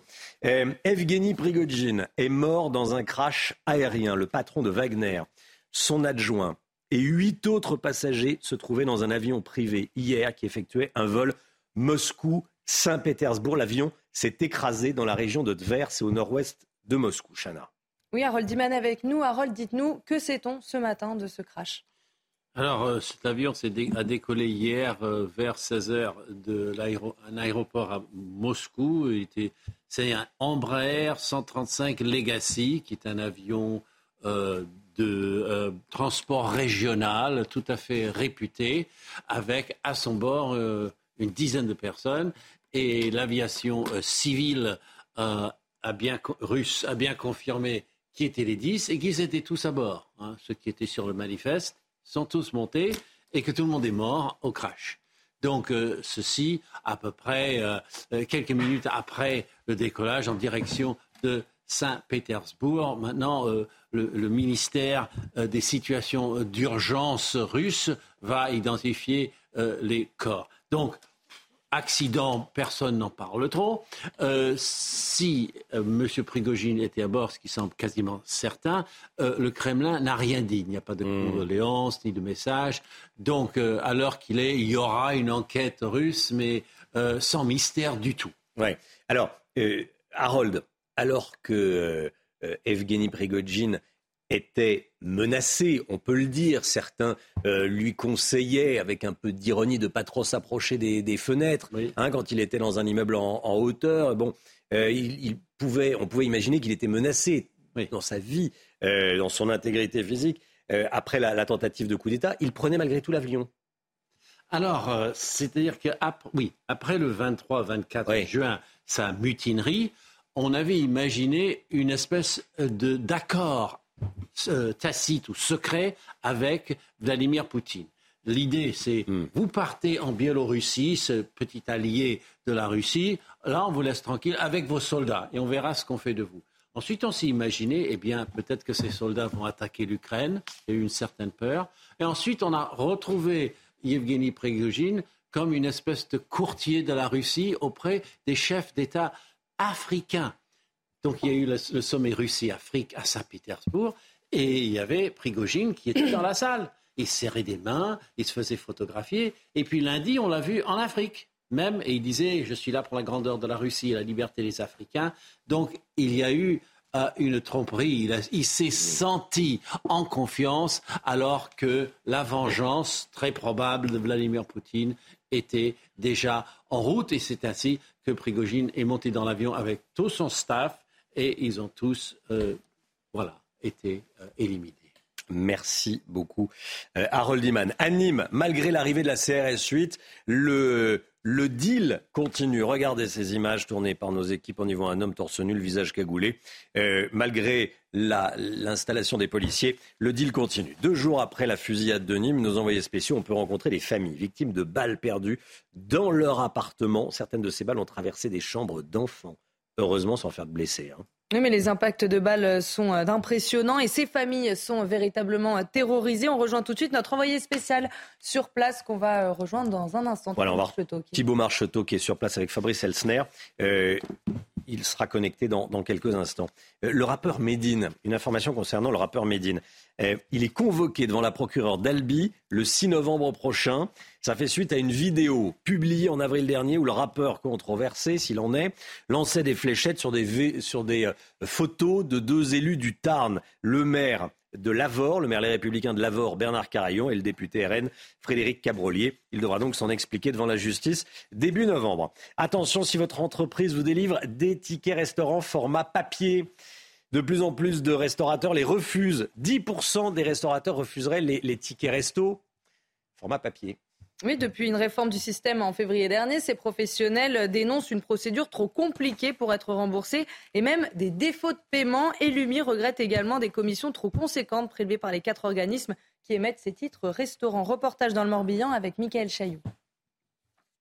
Dans cette boucherie, depuis le 31 mai, on ne prend plus les tickets restaurants format papier. Une réforme est passée par là. Depuis le 28 février, il n'y a plus un seul organisme centralisateur pour encaisser les tickets et payer les professionnels. Conséquence, les couacs se multiplient. En fait, nous, notre boulot, c'est que d'envoyer à chaque organisme les tickets resto pour se faire rembourser. Sauf que le souci, eh ben, c'est que là, on a stoppé depuis euh, quelques mois parce qu'on n'a aucun remboursement. Et là, on a 3000 euros euh, dehors. Compter, envoyer les tickets resto en recommandé à chacun des quatre organismes émetteurs pour être payé un mois plus tard, c'est chronophage et insupportable selon ce restaurateur syndiqué. 10% des professionnels refusent déjà le titre papier, ils seront deux fois plus d'ici la fin de l'année selon une étude. Le chèque déjeuner Summer vive la carte ticket resto pas vraiment. Si on n'est pas syndiqué, on, est, on va jusqu'à 6% de commission. Donc euh, c'est quasiment euh, la marge nette euh, du restaurateur qui part en fumée. Il faut réellement que le gouvernement prenne les choses en main et, et régule, et régule ses frais. Si actuellement 40% des titres restaurants sont au format papier, ce bug dans les remboursements dénoncé par les professionnels pourrait accélérer leur disparition. Voilà, la liaison euh, est à nouveau rétablie avec Thibaut Marcheteau en direct de Nîmes, euh, cité Pisevin. Thibaut avec Fabrice Elsner. Vous avez donc rencontré des familles euh, dont les appartements ont été touchés par des balles tirées a priori par des trafiquants de drogue lors de règlements de compte. Dans quel état psychologique sont ces habitants? Effectivement, Romain, vous l'avez vu sur les images, on a pu donc rencontrer ces habitants qui ont été victimes de balles perdues. Ces balles, elles émanent de la fusillade qui a malheureusement coûté la vie au jeune Fayed de 10 ans. Vous l'imaginez, ces familles, ces, ces, habitants de ces logements, elles sont dans un état psychologique assez choqué. Pour les, rencontrer, nous avons dû déjà dans un premier temps montrer patte blanche devant les dealers qui officient en bas des tours où ces personnes habitent. Vous l'avez vu sur les images, la est euh, euh, tout signe de reconnaissance est flouté. C'est évidemment à leur demande que euh, ce tournage a été réalisé dans ces conditions. Il a fallu être très convaincant pour essayer de recueillir leurs témoignages parce que ces personnes, elles vivent dans la crainte, dans la crainte permanente des trafiquants de drogue qui officient en bas même de leur tour. Ils ont dû même réaménager leurs appartements pour vivre en sécurité. Je vous propose de les écouter à ce propos.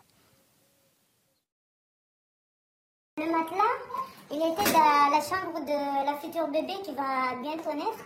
C'est là qu'on dormait parce que je viens de prendre euh, l'appartement. Et vu qu'on vient de, de, voir la balle sur le mur et on le voyait euh, sur le sol et tout, du coup mon mari était obligé de soulever le matelas avec euh, son enfant de dormir au salon que ça, ça se recommence. On se met au, au salon pour, pour sécuriser pour, pour mon enfant et tout que, de dormir dans la chambre parce qu'on a peur. Ce qui est très impressionnant également, c'est que ces tirs de balles perdues, ils ont eu lieu euh, dans les étages inférieurs au dixième étage. C'est-à-dire que ces tirs de balles perdues, ils ont eu lieu euh, dans les appartements qui sont situés très haut. Euh, une habitante me confiait que même si les appartements sont situés très haut dans les tours que vous voyez à l'image, aucun endroit ne permet d'être en sécurité à l'intérieur de cette cité Pisevin. À noter tout de même que de nombreux contrôles ont été menés hier par différentes compagnies de CRS à l'intérieur de cette cité Pisevin, notamment des contrôles d'identité. Merci beaucoup Thibault Marcheteau avec Fabrice Elsner pour, euh, pour ces images. Merci à vous, envoyés spéciaux euh, à Nîmes. La canicule persiste sur une large partie sud du pays. 81 départements en vigilance ce matin. Hein. Oui, 17 départements toujours en vigilance rouge, 64 en orange. Dans le nord, les premiers orages devraient faire euh, leur apparition avec 25 départements sous vigilance orange, ils seront parfois accompagnés euh, de grêles, de fortes intensités pluvieuses et de rafales de vent pouvant atteindre les 80 à 100 km heure. Et puis en Grèce, la lutte acharnée contre les incendies euh, se poursuit. Les pompiers grecs ont dû combattre 350 feux ces cinq derniers jours, dont 200 feux déclarés ces dernières 48 euh, heures, Romain. Incendie gigantesque, notamment à Athènes et à Alexandroupolis, à l'est, à la frontière avec la Turquie. C'est euh, là que nous rejoignons notre correspondant François-Xavier Freland. Écoutez, vous venez peut-être d'entendre euh, le balai incessant hein, des hélicoptères euh, au-dessus de moi.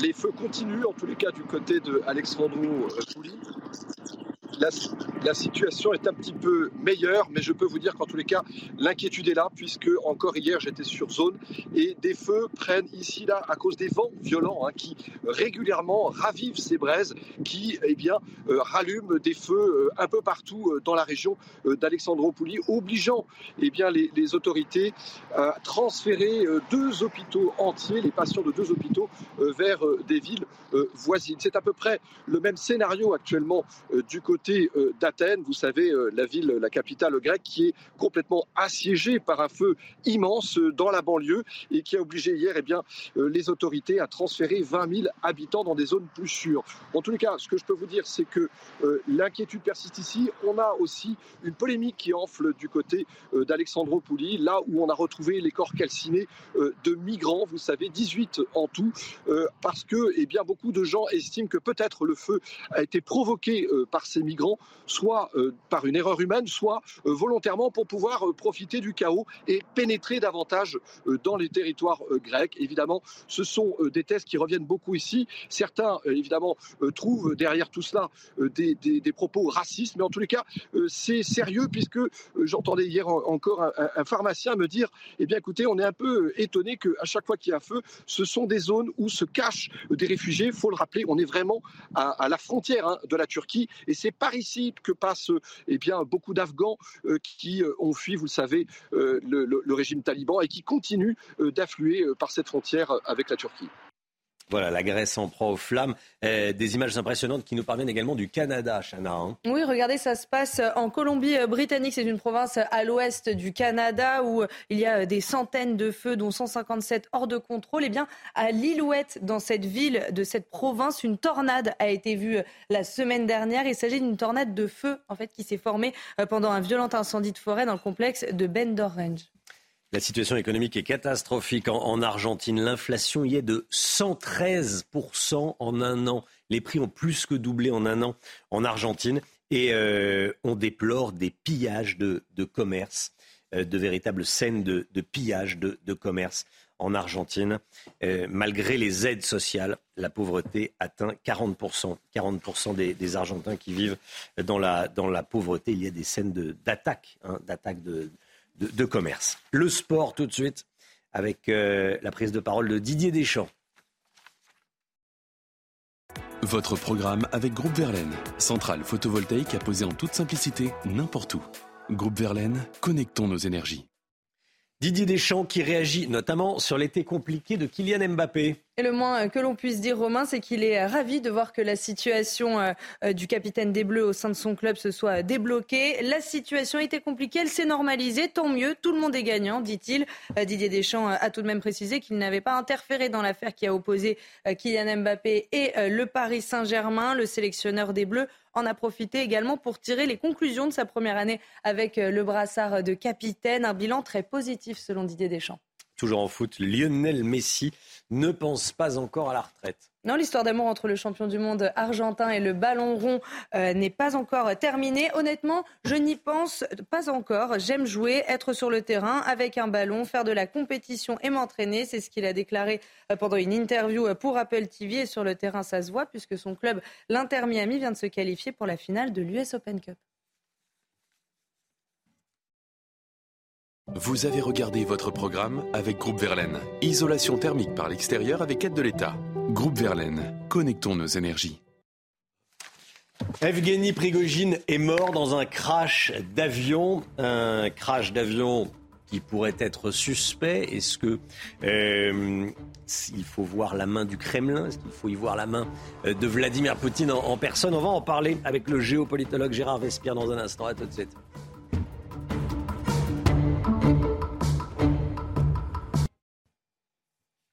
C'est News 7h15. Bienvenue à tous. Dans un instant, on va revenir sur le crash de l'avion du patron, du fondateur de Wagner, de la milice russe Wagner, Evgeny Prigogine, qui est mort quelques semaines seulement après sa tentative de, coup d'État. On va en parler avec Gérard Vespierre, qui est géopolitologue. Tout d'abord, le point info. Chana Lousteau. Un homme condamné à 12 mois de prison pour avoir participé aux émeutes de juin dernier a été expulsé de son logement social du Val d'Oise. Même sentence pour ses proches qui vivaient euh, dans cet appartement. Ça s'est passé hier après une décision prise par la préfecture du département. Et selon le Parisien, cet homme avait été jugé en comparution immédiate le 4 juillet dernier à Pontoise pour un pillage collectif de commerce. En Grèce, la lutte acharnée contre les incendies se poursuit. Les pompiers grecs ont dû combattre 350 feux ces cinq derniers jours, dont 200 feux déclarés dans les dernières 48 heures. Des incendies gigantesques se sont déclarés notamment à Athènes et à Alexandropolis, à la frontière avec la Turquie. 19 migrants présumés, dont deux enfants, sont morts dans ces feux. Et puis le rejet de l'eau de la centrale nucléaire de Fukushima dans l'océan Pacifique a commencé à 6 heures ce matin. Cette opération a été validée euh, début juillet par l'Agence internationale de l'énergie atomique et serait sans danger pour l'environnement et la santé humaine selon Tokyo. Ce projet qui devrait s'étaler euh, sur 30 euh, ans est vivement critiqué notamment par la Chine. Gérard Vespierre est avec nous. Bonjour Gérard Vespierre, merci d'être là. Bonjour Romain en direct dans la matinale, géopolitologue bien sûr. Bon, on va parler de ce qui se passe en, Russie. Euh, on savait, en tout cas, on, pensait bien que euh, Evgeny Prigogine euh, était en danger depuis sa tentative de, coup d'État, que Vladimir Poutine l'avait dans le collimateur, comme on dit vulgairement. on pensait également qu'il y avait eu une sorte de d'accord entre les deux. Euh, déjà, quel est votre point de vue, vous, sur ce qui s'est passé donc hier, ce, crash d'avion euh, à bord duquel se trouvait Evgeny Prigogine? Alors, est-ce un crash ou bien est-ce une destruction en vol qui s'est terminée par un crash? Là est toute la question. Euh, il semble que la cessation euh, tout à fait euh, imprévue du signal radar de l'avion, les images qu'on a obtenues effectivement de cet avion avec des traînées de, fumée complètement déséquilibrées, piquant vers le sol, indiquent qu'il a été certainement atteint par un missile anti-aérien. Euh, donc euh, au cours de son vol tranquillement à, 8000 mètres d'altitude. Il y a un précédent, n'oublions pas la destruction en vol euh, du vol MH17 de la Malaysian Airlines au-dessus de l'Ukraine en 2014, pratiquement 300 morts. Eh bien là aussi, il y avait une erreur de la défense antiaérienne russe qui avait pénétré en Ukraine. Y a-t-il une erreur cette fois-ci Y a-t-il une volonté c'est la question fondamentale, volonté de l'armée russe de détruire, euh, de tuer celui qui lui a fait beaucoup de mal? Oublions pas les dizaines d'interviews contre le ministre euh, de la Défense et le chef d'état-major. Pour vous, Gérard Vespierre, ce, crash, cet accident, ce, bon, euh, est-ce qu'il porte indiscutablement la marque du Kremlin? Pour ne pas dire la marque de Vladimir Poutine. Pour être très clair, est-ce que c'est Vladimir Poutine qui a dit on, tire sur l'avion et on tue Evgeny Prigogine? Je, pense que la motivation profonde vient du cercle militaire. Et donc le cercle militaire, depuis des mois, a décidé euh, de rendre la monnaie de sa pièce à Vladimir Poutine, euh, qui a été très violent contre l'ensemble de l'establishment militaire, aussi bien le ministre de la Défense Shoigu que le chef d'état-major Gerasimov qu'il a voué aux gémonies. Et donc, euh, euh, je pense que l'armée a demandé l'autorisation, le feu vert ou le silence de Vladimir Poutine pour l'ensemble des opérations. Ils l'ont d'abord privé de euh, munitions. Souvenons-nous du mois d'avril, des cris de Prigogine, l'armée ne me donne pas de munitions. Donc c'était déjà le premier signal. Ensuite, on, lui a enlevé ses hommes qui devaient être payé par le ministère de la Défense et non plus par lui-même. Et puis euh, finalement, donc euh, l'escalade du, 26 juin avec cette tentative de monter vers Moscou de sa part. Donc il y a un, un enchaînement d'événements, euh, mais je pense qu'à la base, il y a une décision des militaires de l'éliminer. Mais il y aura des conséquences parce que le moral aussi bien des groupes Wagner que de l'armée elle-même, voyant les bisbilles et les querelles au sommet euh, de l'État, eh bien, pourrait avoir des conséquences sur le terrain en Ukraine. Hmm. Euh, Gérard Vespierre, une enquête est ouverte en Russie sur cet accident d'avion, appelons-le comme ça, accident. On peut faire confiance aux enquêteurs russes? Absolument, on peut leur faire confiance pour euh, avoir peut-être euh, avant le début de l'enquête déjà les conclusions. pardonnez cette pointe d'humour, mais effectivement, dans un système qui est clos, dans un système qui est entièrement politisé, entièrement verrouillé, les conclusions seront celles que le pouvoir politique et militaire ont décidé qu'elles seraient. Regardez ce qu'écrit un conseiller de la présidence ukrainienne sur Twitter. L'élimination de Prigogine est un signal aux élites russes avant la présidentielle de 2024. Poutine ne pardonne à personne. C'est malheur à ceux qui osent défier Vladimir Poutine Romain, souvenons-nous de ce qui vient de se passer depuis 18 mois en Russie. Il y a eu une dizaine de hauts dirigeants financiers de différentes sociétés autour du gaz, du pétrole et euh, autres qui ont été tués avec leurs familles aussi. Il y a en ce moment un, climat politique euh, en, Russie qui est inquiétant. Il y a une situation militaire inquiétante, il y a une situation économique inquiétante également. 12% maintenant le taux de la Banque centrale, n'est-ce pas Alors que la, Banque européenne a un taux de 4 à 12%, vous êtes en train de tuer l'économie pour éviter l'inflation. Et puis, n'oublions pas un échec sur la Lune, alors qu'il y a 50-60 ans, euh, l'Union soviétique a réalisé euh, plusieurs alunissages avec euh, grande réussite. Donc il y a un état global de la Russie qui doit commencer à nous inquiéter pour le futur. Merci beaucoup Gérard Vespierre. Merci d'avoir été en direct avec nous sur CNews. Restez bien sur CNews. Dans un instant, la météo et puis le journal de 7h30. On parlera de cet individu, un émeutier condamné à un an de prison Il a volé des, des marchandises. Il a été expulsé de son logement HLM. On vous dit tout dans un instant. Petite pause publicitaire, la météo et puis le journal de 7h30. À tout de suite.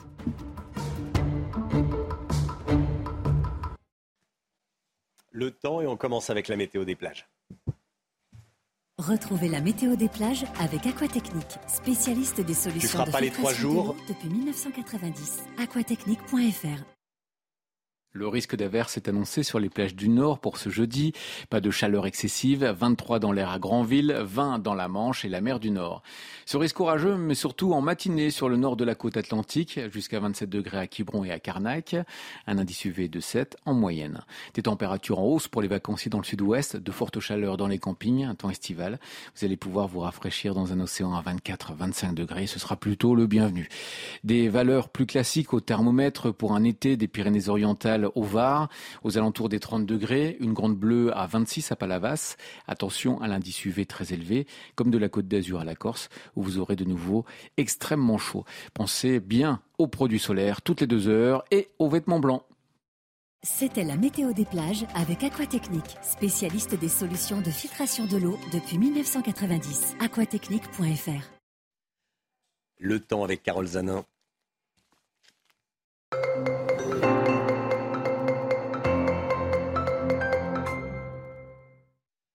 Carole, plus de 80 départements en vigilance euh, aujourd'hui, hein, vigilance canicule.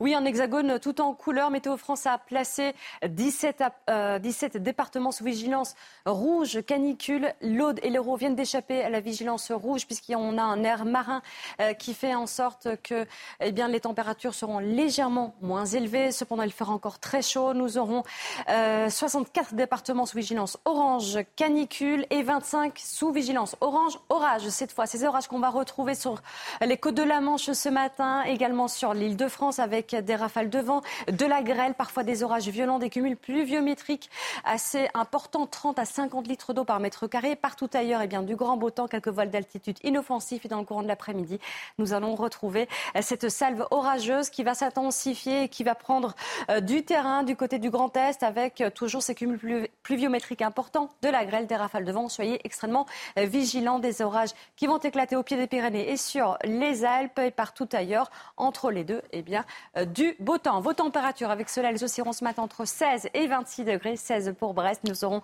21 du côté de Paris, 26 du côté de Bordeaux. Et dans le courant de l'après-midi, eh nous aurons des valeurs qui vont osciller entre 23 et 42 degrés. La maximale sera encore pour Toulouse et 42, voire localement 43 degrés.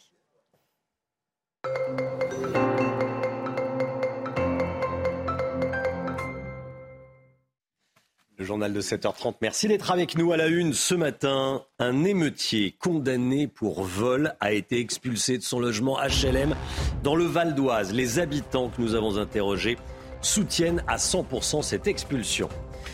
La rentrée politique de Nicolas Sarkozy, l'ancien président qui défend le débat politique, qui estime en substance qu'on ne peut plus rien dire. On va y revenir avec Florian Tardif. Le début ce matin des opérations de rejet des eaux de la centrale nucléaire de Fukushima au Japon. Comment ça fonctionne? Michel Chevalet est avec nous pour les explications. A tout de suite, Michel. 17 départements en alerte rouge canicule. Il fait très très chaud en France et c'est le succès, le grand succès de l'éventail. On va en parler. Un homme condamné à un an de prison pour avoir participé aux émeutes de juin dernier a été expulsé de son logement HLM dans le Val d'Oise. Même punition pour ses proches qui vivaient dans cet appartement, Chana. Oui, ça s'est passé hier après une décision prise par la préfecture du département. Et selon le Parisien, cet homme avait été jugé en comparution immédiate le 4 juillet dernier à Pontoise pour un piège collectif de commerce. Marine Sabourin. Ce jeune et sa famille quittent définitivement leur logement social de Deuil-la-Barre hier après-midi, le tout sous le regard d'agents des polices nationales et municipales. Le 4 juillet dernier, cet individu a été condamné à 12 mois d'emprisonnement pour avoir pillé plusieurs commerces de cette ville du Val d'Oise lors des émeutes liées à la mort de Naël. Ce magasin alimentaire avait été attaqué dans la nuit du 29 au 30 juin, tout comme la boutique d'un opticien où plusieurs centaines de paires avaient été volées. Tous ont été jugés en comparution immédiate au tribunal correctionnel de Pontoise selon nos confrères du Parisien. Cette décision est jugée satisfaisante par les habitants. Ce monsieur, ben, il a fait une grosse bêtise, il doit quand même payer, euh, parce que le, pauvre opticien, lui, il y est pour rien, et puis il subit, et puis il va avoir des problèmes, donc pourquoi pas lui, après tout. Hein. Et puis il n'a pas à faire ça, c'est tout. Celui qui casse doit payer. Moi, je trouve que c'est tout à fait normal que ce gars-là soit expulsé et compagnie. Pour moi, il n'y a pas d'autre alternative. Depuis 2018, un partenariat a été instauré entre la préfecture du Val d'Oise et les bailleurs sociaux du département pour faire face aux incivilités dans les quartiers. Evgeny Prigogine est mort dans un crash aérien. Le fondateur de la milice russe Wagner, son adjoint et huit autres personnes se trouvaient à bord d'un avion privé hier qui effectuait un vol Moscou-Saint-Pétersbourg. L'avion s'est écrasé dans la région de Tver, c'est au nord-ouest de, Moscou, tuant tous les occupants. Harold Diman avec nous. Harold, euh, déjà, euh, que sait-on de ce crash et quels effets cette mort aura-t-elle sur la poursuite de la guerre en Ukraine? Dites-nous. Alors, on sait, selon l'aviation civile russe, qu'il y avait un manifeste de 10 passagers et que ce sont bien les 10 personnes qui, ont, qui sont montées à bord. Et donc, il y avait parmi eux euh, Yevgeny Prigogine et son adjoint Dmitri Utkin, surnommé Wagner et qui a donc donné son nom à l'entreprise Wagner. Euh, l'avion appartenait à l'entreprise Wagner. Donc euh, ça, c'est certain, et que tout le monde à bord est mort. Maintenant, l'inspection qui va avoir lieu nous dira apparemment si c'était un accident ou le résultat d'un tir ou d'une bombe placée à bord.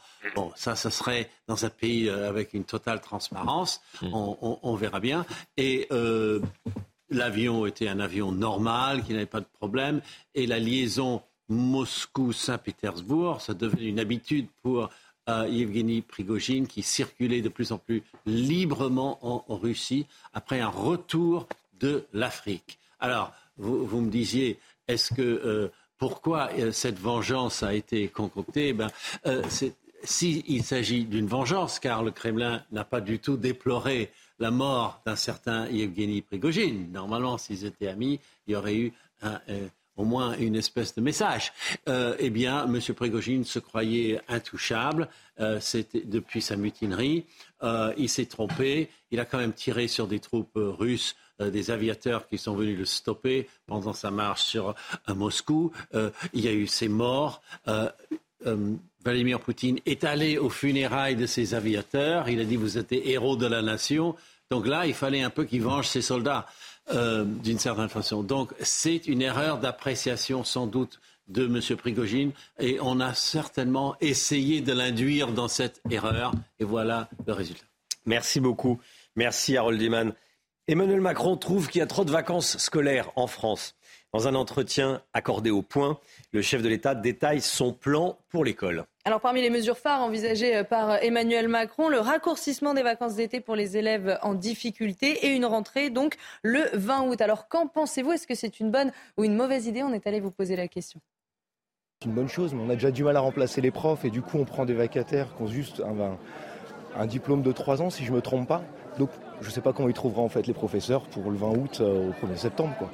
C'est peut-être pour s'aligner avec d'autres pays européens, parce que je sais, euh, dans les pays du Nord, euh, ils retournent à l'école beaucoup plus tôt. Et oui, elles sont un petit peu trop longues, mais euh, après, il faudrait changer toute la... Enfin, il faudrait réformer totalement l'enseignement. Hein. On a des étés de plus en plus chauds. Donc ça devient très compliqué de se concentrer après en classe. Moi je vois pour les collégiennes en tout cas, ils ont deux mois et demi de vacances, donc ça fait beaucoup. Florian Tardif, Emmanuel Macron semble placer l'éducation au cœur de, sa rentrée. Euh, il en fait une, une priorité, une des priorités. On a l'impression également que c'est une réponse aux émeutes. Oui, effectivement, c'est l'une des réponses mmh. qu'Emmanuel Macron apporte aujourd'hui aux émeutes qui se sont déroulées il y a à peu près euh, deux mois maintenant dans notre pays. Quand il n'y a plus de cadre, euh, dit-il dans cet entretien euh, fleuve qu'il a accordé à nos confrères du Point, plus d'éducation, plus de rapport à l'autorité qui vous ramène à une forme de raison, poursuit-il. Vous, vous arrivez à ce résultat-là. Ainsi, pour lui, l'école est devenue au fil du temps un sujet régalien. Il faut dire qu'il a eu une révolution copernicienne, on peut le dire, entre 2017 et 2022 sur ce sujet-là. Euh, pour lui, c'est en restaurant l'autorité dans nos écoles, en apprenant euh, nos valeurs, notre histoire, que l'on pourra permettre d'enclencher un processus de recivilisation euh, par rapport aux propos qu'il a tenus assez récemment lors d'un Conseil des ministres, notamment sur le processus de décivilisation qui était en cours dans notre pays. Il souhaite apprendre en quelque sorte à faire nation à l'école en prenant conscience donc que nous partageons une identité historique et culturelle commune. Alors cela ne résoudra pas tout, Romain, mais c'est un début.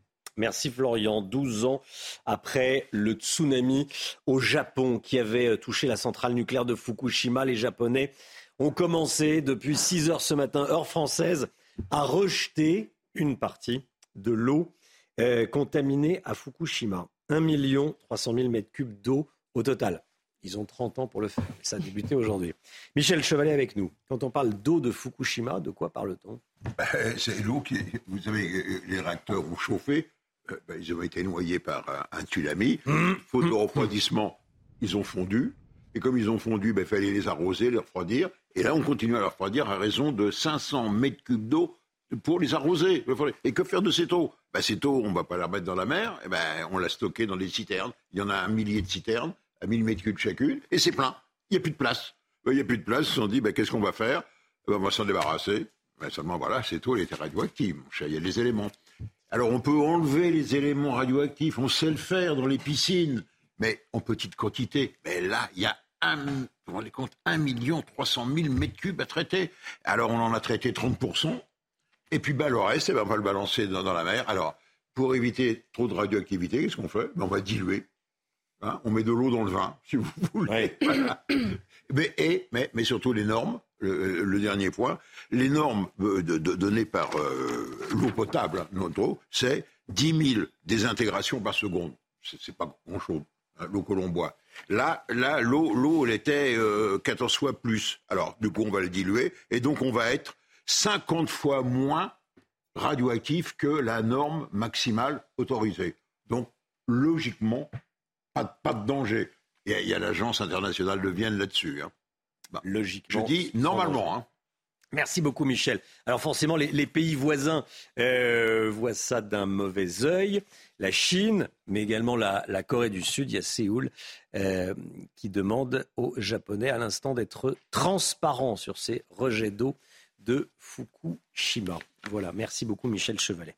La canicule persiste. 17 départements, vigilance rouge Aujourd'hui, 64 en orange. Bref, il va continuer à faire chaud aujourd'hui. Hein. Oui, dans le nord, les premiers orages vont euh, faire leur apparition avec 25 départements sous vigilance euh, orange. Ils seront euh, parfois accompagnés de grêles, de fortes intensités pluvieuses et de rafales de vent pouvant atteindre les 80 à 100 km/h. Et quand il fait chaud, on aime bien s'éventer. Et on s'évente avec un éventail, on en voit de plus en plus. Avec Florian, on est toujours à la pointe. Hein. ah oui, quelle élégance. Oui, c'est on peut le faire, on peut le faire un peu comme ça, mais c'est moins, c'est pratique ce matin. on travaille en matinale. Vous avez du temps, hein Oui, bien sûr. J'arrive très tôt.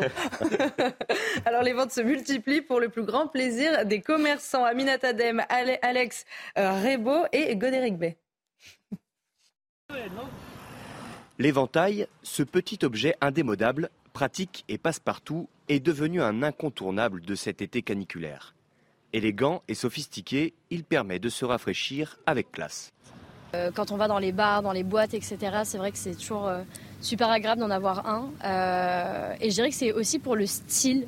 C'est quand même hyper agréable et j'aime bien quand les gens dans les transports en ont à côté de moi, ça m'évente, c'est sympa.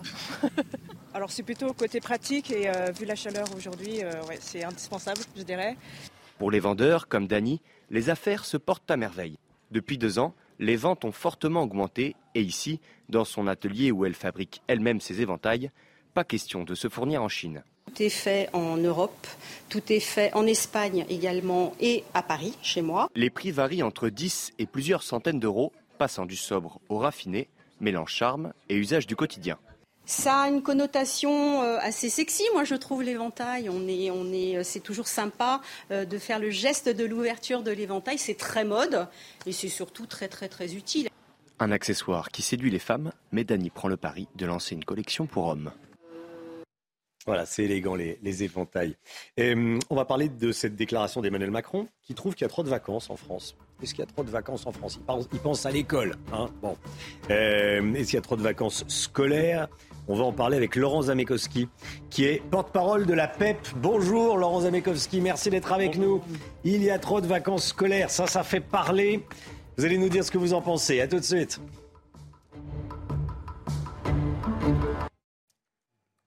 Laurent Zamekowski est avec nous. Bonjour, merci d'être là. Porte-parole de la PEP, les parents d'élèves de l'école publique.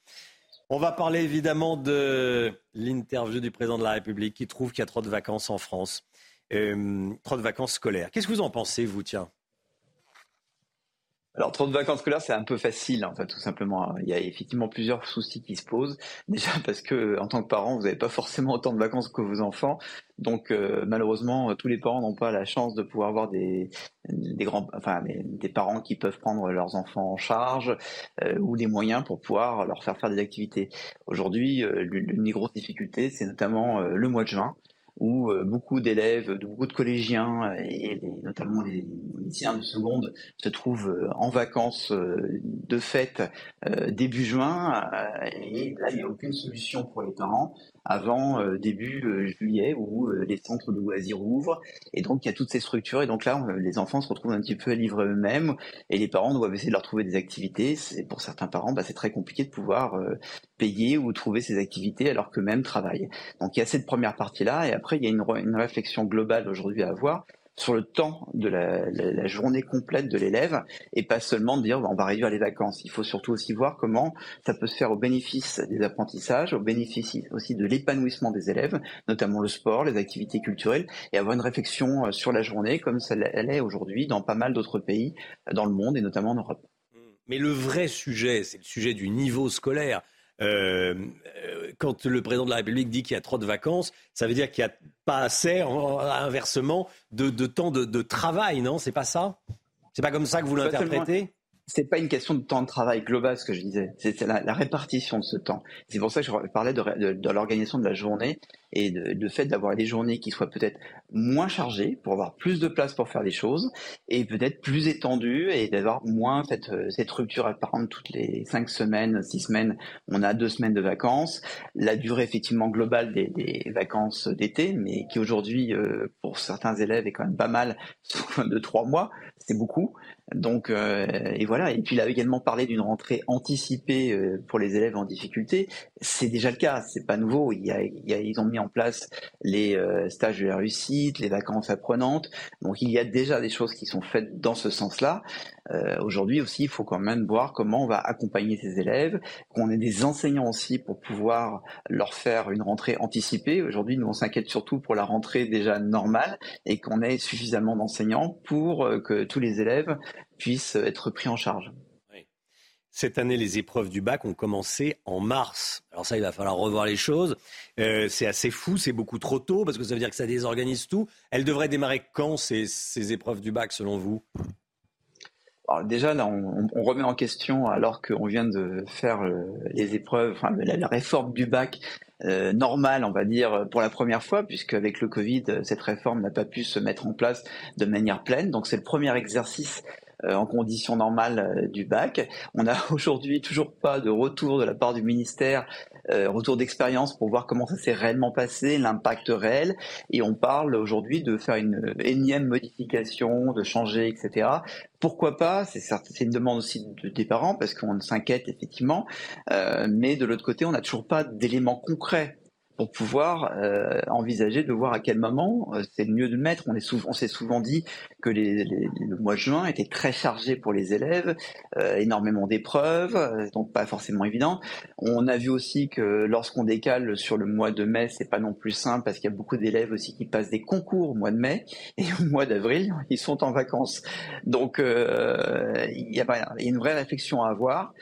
c'est très sympathique les effets d'annonce. Mais aujourd'hui, il faut vraiment se poser les questions. Il y a aussi un comité de suivi de la réforme euh, du bac, euh, dans lequel siègent les syndicats, ainsi que nous, les fédérations de parents d'élèves. Et c'est ce travail préalable qui doit être fait sur des éléments concrets pour pouvoir faire le meilleur pour les élèves. C'est ce qu'on attend aujourd'hui. Laurent Zamekowski, une dernière question. Euh, Emmanuel Macron veut aussi revoir l'instruction civique. Alors, c'est pour contrer les élèves qui, pour des raisons religieuses, remettent en question et remettent en cause nos, valeurs, les valeurs de la France, notamment la, laïcité, on en parle souvent. D'ailleurs, les atteintes à la laïcité à l'école ont explosé. Est-ce que ce sera suffisant? Et quel est votre point de vue sur ce sujet? Alors, l'éducation civique et morale existe déjà, hein, donc c'est pas une nouveauté non plus. La question, elle est surtout de voir euh, comment euh, les élèves peuvent être pris en charge euh, très tôt dans le système, accompagnés, ainsi que les familles. Et, et c'est pas simplement en rajoutant des heures d'éducation civique et morale qu'on va y arriver. Donc il y, a, un vrai travail qui doit se faire le plus tôt possible, et notamment aussi une éducation aux médias et à l'information qui doit avoir lieu dès l'école primaire. C'est fondamental. Les élèves doivent être sensibilisés le plus tôt possible, qu'ils puissent comprendre, qu'ils puissent développer aussi l'esprit critique, de manière à ce qu'ils puissent arriver au collège avec justement déjà un certain nombre d'étapes qui ont été franchies et qu'ils puissent justement euh, comprendre et qu'on leur insère pas non plus tout simplement en pilonnant les choses sans qu'ils le comprennent et qu'ils comprennent que c'est leur intérêt, le vivre ensemble et c'est comme ça qu'ils peuvent s'émanciper au travers de l'école. Merci beaucoup Laurent Zamekowski, porte-parole de la PEP. Merci d'avoir été en direct avec nous ce matin dans la matinale CNews. Dans un instant, la politique avec Jérôme Béglé. Bonjour Jérôme. Bonjour Romain. Directeur général de la rédaction de Paris Match. Nicolas Sarkozy et Emmanuel Macron font leur rentrée politique en même temps. On en parle avec vous. Jérôme, à tout de suite.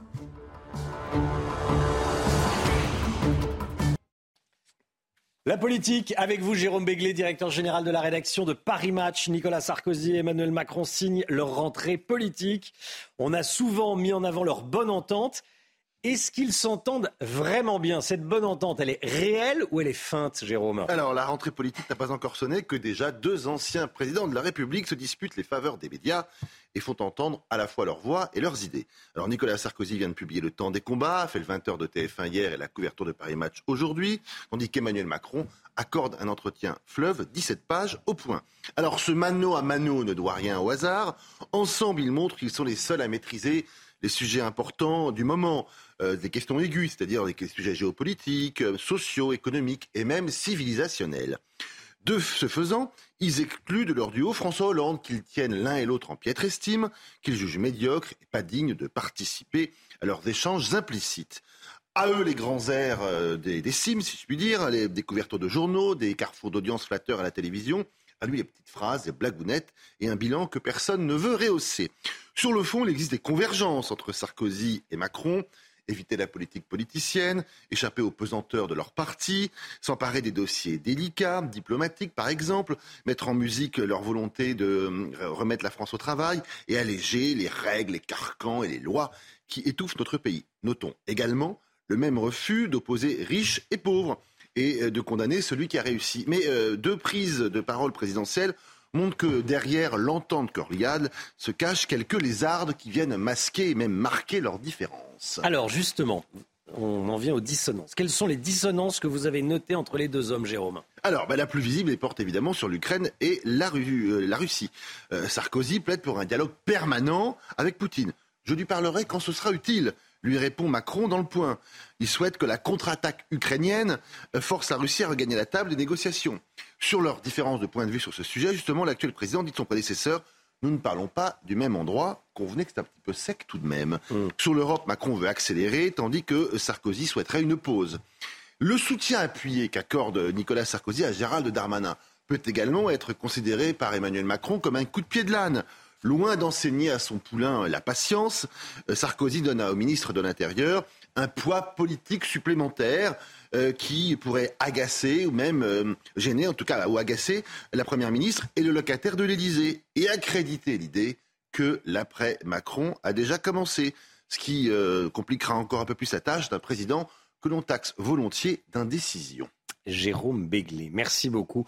Jérôme, directeur général de la rédaction de Paris Match. L'invité politique ce matin dans la matinale de CNews, 8h15, on sera avec Olivier Dussopt, ministre du Travail. Olivier Dussopt, invité de la matinale ce matin. Le temps tout de suite avec Carole Zanin.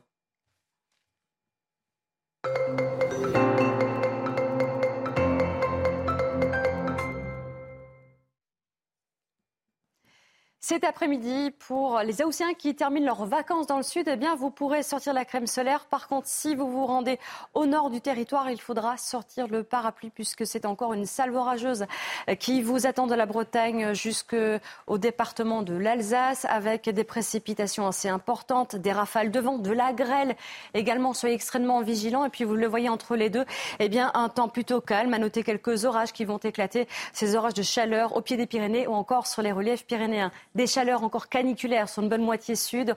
On les découvre ensemble. Vos températures cet après-midi, elles aussi entre 23 et 42 degrés. La maximale encore pour la ville rose euh, Toulouse, 42, voire localement 43, 31 dans les rues parisiennes et 23 degrés euh, pour Brest. Nous sommes là dans une chaleur un peu plus respirable. La journée de ce vendredi sera marquée par l'instabilité, avec une, une, instabilité qui va prendre une courbe différente. On va la retrouver du Languedoc-Roussillon jusqu'au département euh, du Nord-Est, en Lorraine ou encore en Alsace. À l'arrière, un temps beaucoup plus calme, ici le long des côtes de la Manche, et encore quelques orages qui vont éclater au pied des Pyrénées. Vous le voyez, ce vent qui va souffler un petit peu partout sur l'Hexagone. Les températures en légère baisse de 26 à 31 degrés.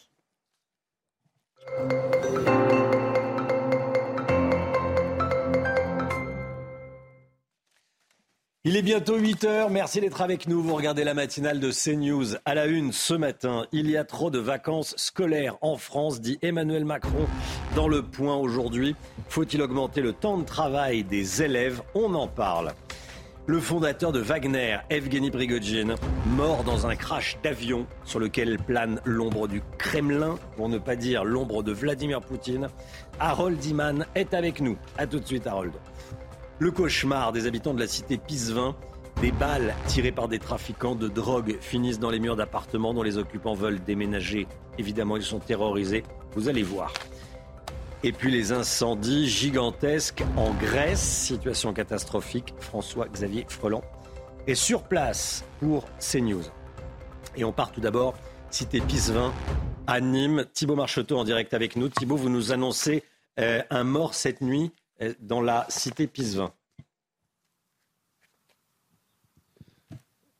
Oui, écoutez Romain, euh, pour l'instant on n'a évidemment que très peu d'informations. Je vais revenir euh, vers vous très rapidement pour essayer de vous donner plus de détails concernant donc ce qui, ce qui aurait pu arriver dans cette cité Pisevin. Je reviens vers vous dans quelques minutes. Voilà, vers 3h40, des habitants signalent des tirs quartier Pisevin. Sur place, les policiers trouvent un jeune de 18 ans blessé à l'abdomen. Il décède une heure plus tard. Il était connu de la police. Il n'y a pas de témoin. C'est une source policière qui nous donne cette information, qui donne cette information à CNews. Eh, Thibault Marcheteau, vous avez rencontré les habitants hein, de la cité Pisevin. Eh, certains sont terrorisés, on les comprend évidemment. Il y a eu des, balles qui sont allées se ficher dans les murs d'appartements de, de, ce, quartier difficile de Nîmes. Hein. Effectivement, euh, Romain, avec Fabrice Elsner, nous avons pu donc euh, rencontrer ces habitants qui ont essuyé des tirs de balles perdues dans cette fusillade qui a coûté la vie à euh, Fayed, dix ans il y a quelques jours. Ces fusillades, elles ont eu lieu à quelques mètres des tours que vous voyez juste derrière nous. Et ces appartements, ils sont situés jusqu'au un petit peu plus au-dessus du dixième étage. C'est vous dire la violence. Une habitante nous disait que même dans les tours très hautes, dans ces, dans ces appartements, ils ne se sentent pas en sécurité. Ils ont même dû réaménager, réagencer leurs appartements. Pour plus de sécurité, je vous propose de les écouter. Le matelas, il était dans la chambre de la future bébé qui va bientôt naître. C'est là qu'on dormait parce que je viens de prendre l'appartement. Et vu qu'on vient de, voir la balle sur le mur et on le voyait euh, sur le sol et tout, du coup mon mari était obligé de se lever le matelas avec euh, son enfant de dormir euh, au salon que ça, ça se recommence on se met au, salon pour, euh, pour sécuriser pour, euh, pour mon enfant et tout. Que, que de dormir dans la chambre parce qu'on a peur. Il y a également une image qu'on voulait vous montrer avec Fabrice Elsner, c'est la proximité entre deux quartiers rivaux. Vous le voyez derrière nous, euh, le quartier euh, Pissevin, donc au cœur de toutes les tourmentes ces, ces, derniers jours, à quelques centaines de mètres de ce quartier, la cité Val-de-Gore, euh, qui est située, donc vous l'avez vu, à proximité de cette cité Pissevin, qui est séparée seulement par une, une simple avenue. Et ces deux quartiers, ces deux bandes rivales se mènent une véritable guerre de territoire dans le trafic de drogue. Voilà quelques éléments qui nous permettent de comprendre comment ce quartier, plusieurs quartiers de Nîmes sont gangrénés véritablement par le trafic de drogue. Thibault Marcheteau, merci beaucoup Thibault. Je vous rappelle donc cette information que l'on vous donne ce matin vers 3h40 du matin, en pleine nuit. Des habitants ont signalé des tirs dans ce quartier Pisevin. Sur place, les policiers ont trouvé un jeune de 18 ans blessé à l'abdomen. Il décédera une heure plus tard. Il était connu de la police. Il n'y a pas de témoins. Il y a donc eu un mort cette nuit dans le quartier Pisevin, malgré euh, la présence euh, policière. Emmanuel Macron trouve qu'il y a trop de vacances scolaires. Il le dit dans une interview au magazine Le Point, Chana.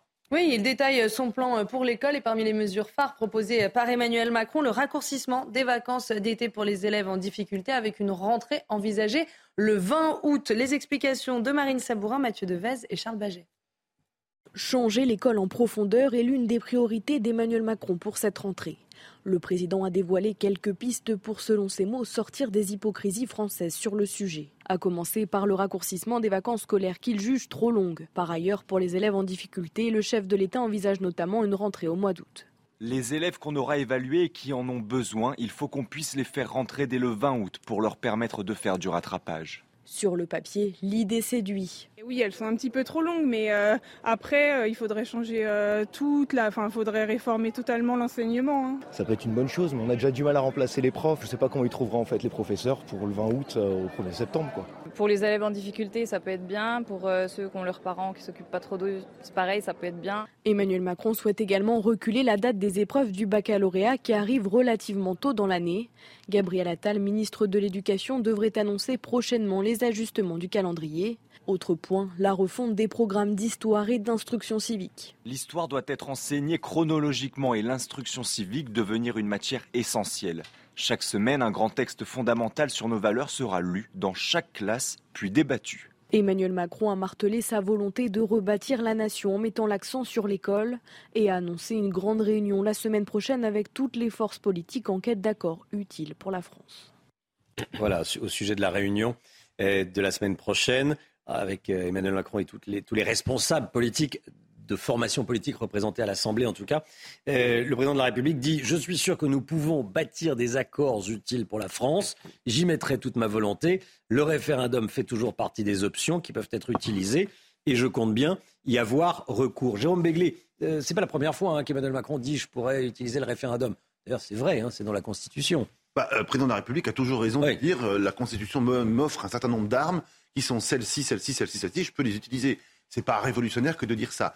Là, quand même, la façon dont il a introduit le référendum laisse entendre que c'est l'antichambre du moment où il, il posera vraiment une question à tous les Français.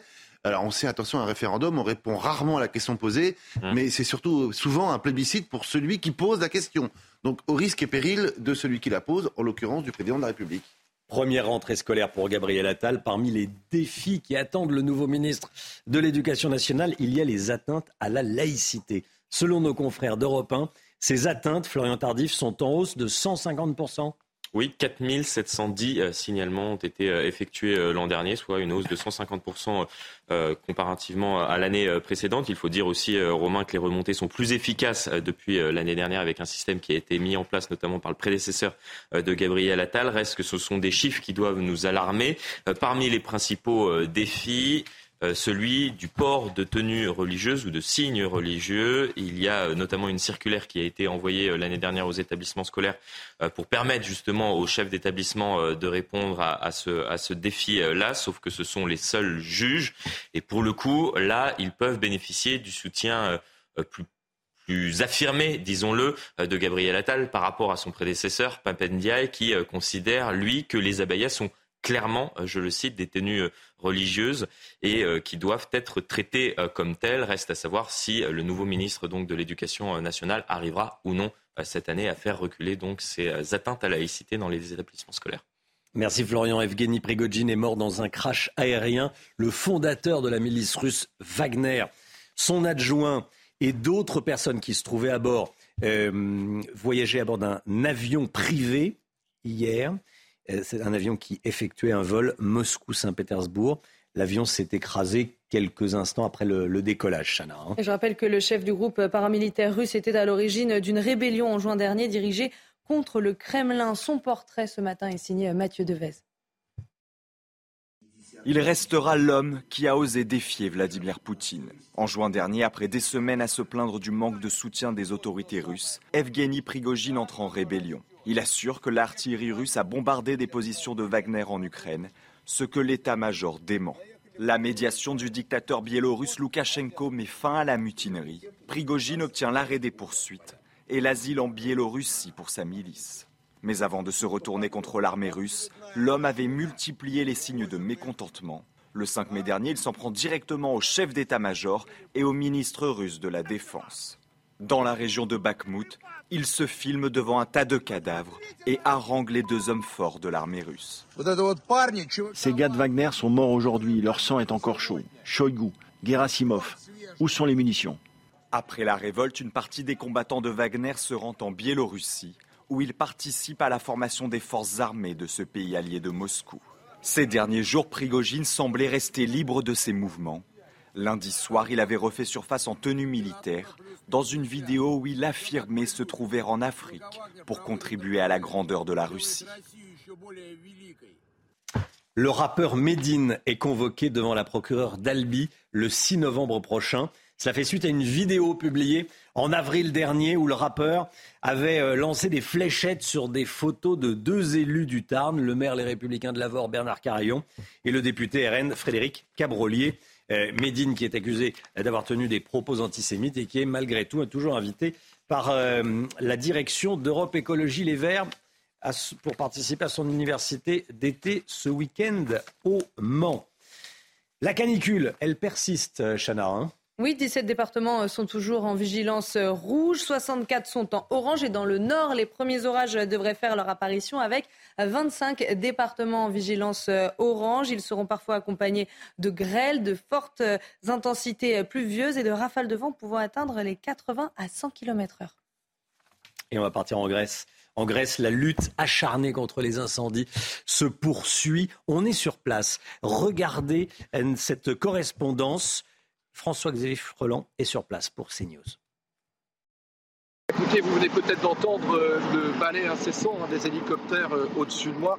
Les feux continuent, en tous les cas du côté de Alexandro euh, Pouli la, situation est un petit peu meilleure, mais je peux vous dire qu'en tous les cas, l'inquiétude est là, puisque encore hier, j'étais sur zone et des feux prennent ici, là, à cause des vents violents hein, qui régulièrement ravivent ces braises, qui eh bien, euh, rallument des feux euh, un peu partout euh, dans la région d'Alexandropouli, obligeant eh bien, les, les, autorités à transférer deux hôpitaux entiers, les patients de deux hôpitaux, vers des villes voisines. C'est à peu près le même scénario actuellement du côté euh, d'Athènes, vous savez, euh, la ville, la capitale grecque, qui est complètement assiégée par un feu immense euh, dans la banlieue et qui a obligé hier eh bien, les autorités à transférer 20 000 habitants dans des zones plus sûres. En tous les cas, ce que je peux vous dire, c'est que l'inquiétude persiste ici. On a aussi une polémique qui enfle du côté d'Alexandropouli, là où on a retrouvé les corps calcinés de migrants, vous savez, 18 en tout, parce que eh bien, beaucoup de gens estiment que peut-être le feu a été provoqué par ces migrants, soit euh, par une erreur humaine, soit euh, volontairement pour pouvoir euh, profiter du chaos et pénétrer davantage dans les territoires grecs. Évidemment, ce sont des thèses qui reviennent beaucoup ici. Certains, évidemment, trouvent derrière tout cela des, propos racistes, mais en tous les cas, c'est sérieux puisque j'entendais hier encore un, pharmacien me dire, eh bien écoutez, on est un peu étonné qu'à chaque fois qu'il y a feu, ce sont des zones où se cachent des réfugiés. Il faut le rappeler, on est vraiment à, la frontière hein, de la Turquie et c'est par ici que passent eh bien, beaucoup d'Afghans euh, qui euh, ont fui, vous le savez, euh, le, régime taliban et qui continuent d'affluer par cette frontière avec la Turquie. C'est News 8h11. Merci d'être avec nous. On va revenir dans un instant sur cette information tragique qu'on vous donnait dès le début du journal de 8h. Un mort cette nuit, un mort, un jeune de 18 ans, tué à Nîmes, dans la cité Pisevin, là où le petit Fayed euh, est mort lors d'une fusillade. Malgré la présence des, policiers, il y a eu un mort cette nuit. On va en parler euh, avec le ministre Olivier Dussopt, qui est ministre du Travail. On parlera d'autres sujets, mais notamment de cette actualité nimoise, tragique bien sûr. A tout de suite.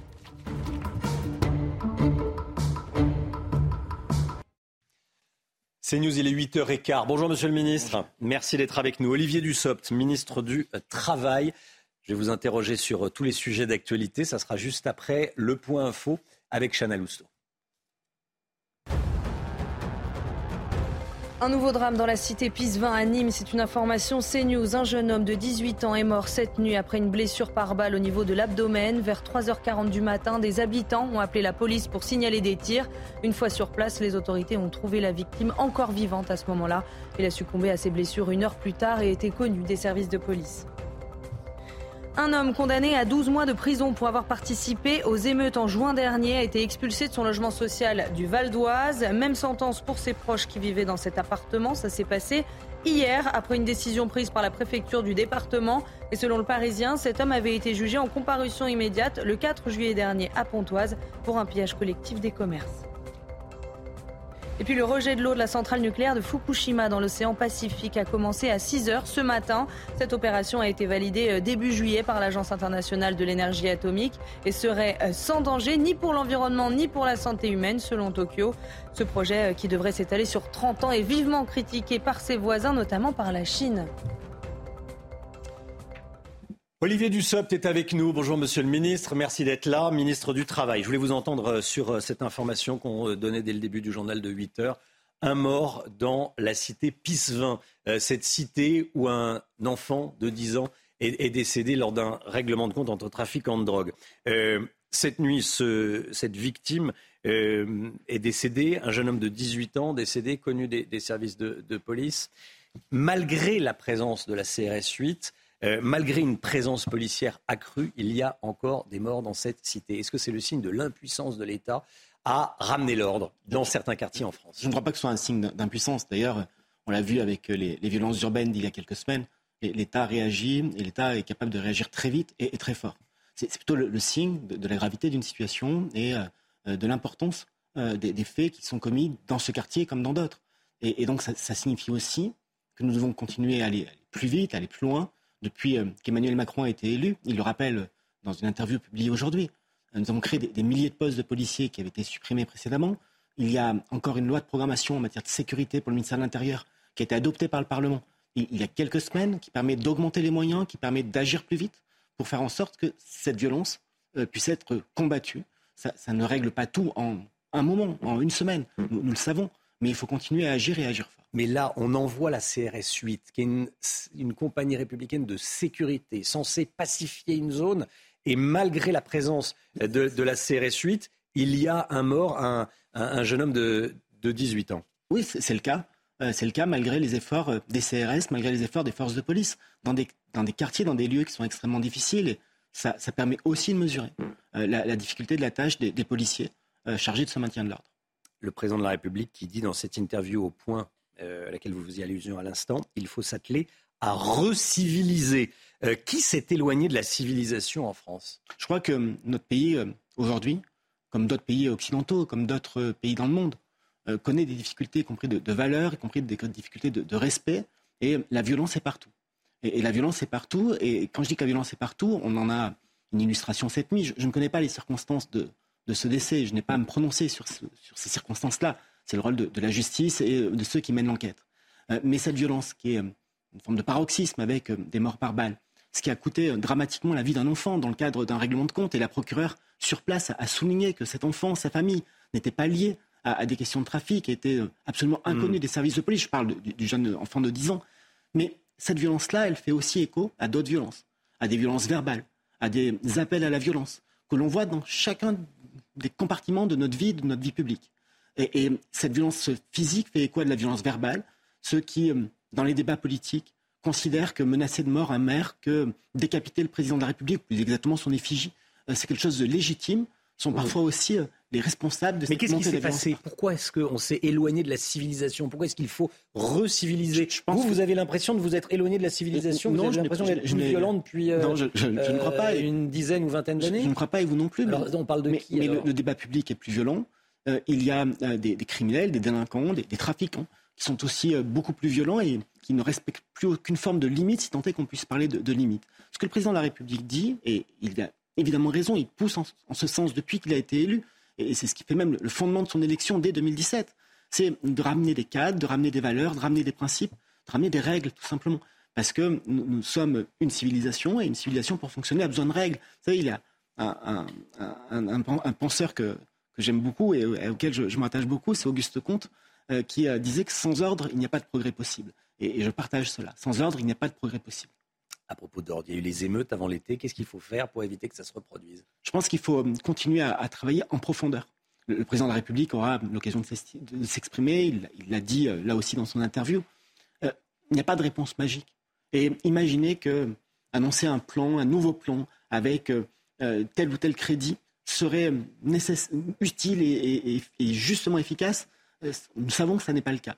Et donc il faut travailler en profondeur. Travailler en profondeur, c'est travailler sur la question des familles, parce qu'on voit dans les premiers éléments qui ressortent euh, de l'identité, du parcours de celles et ceux qui ont été condamnés depuis ces émeutes.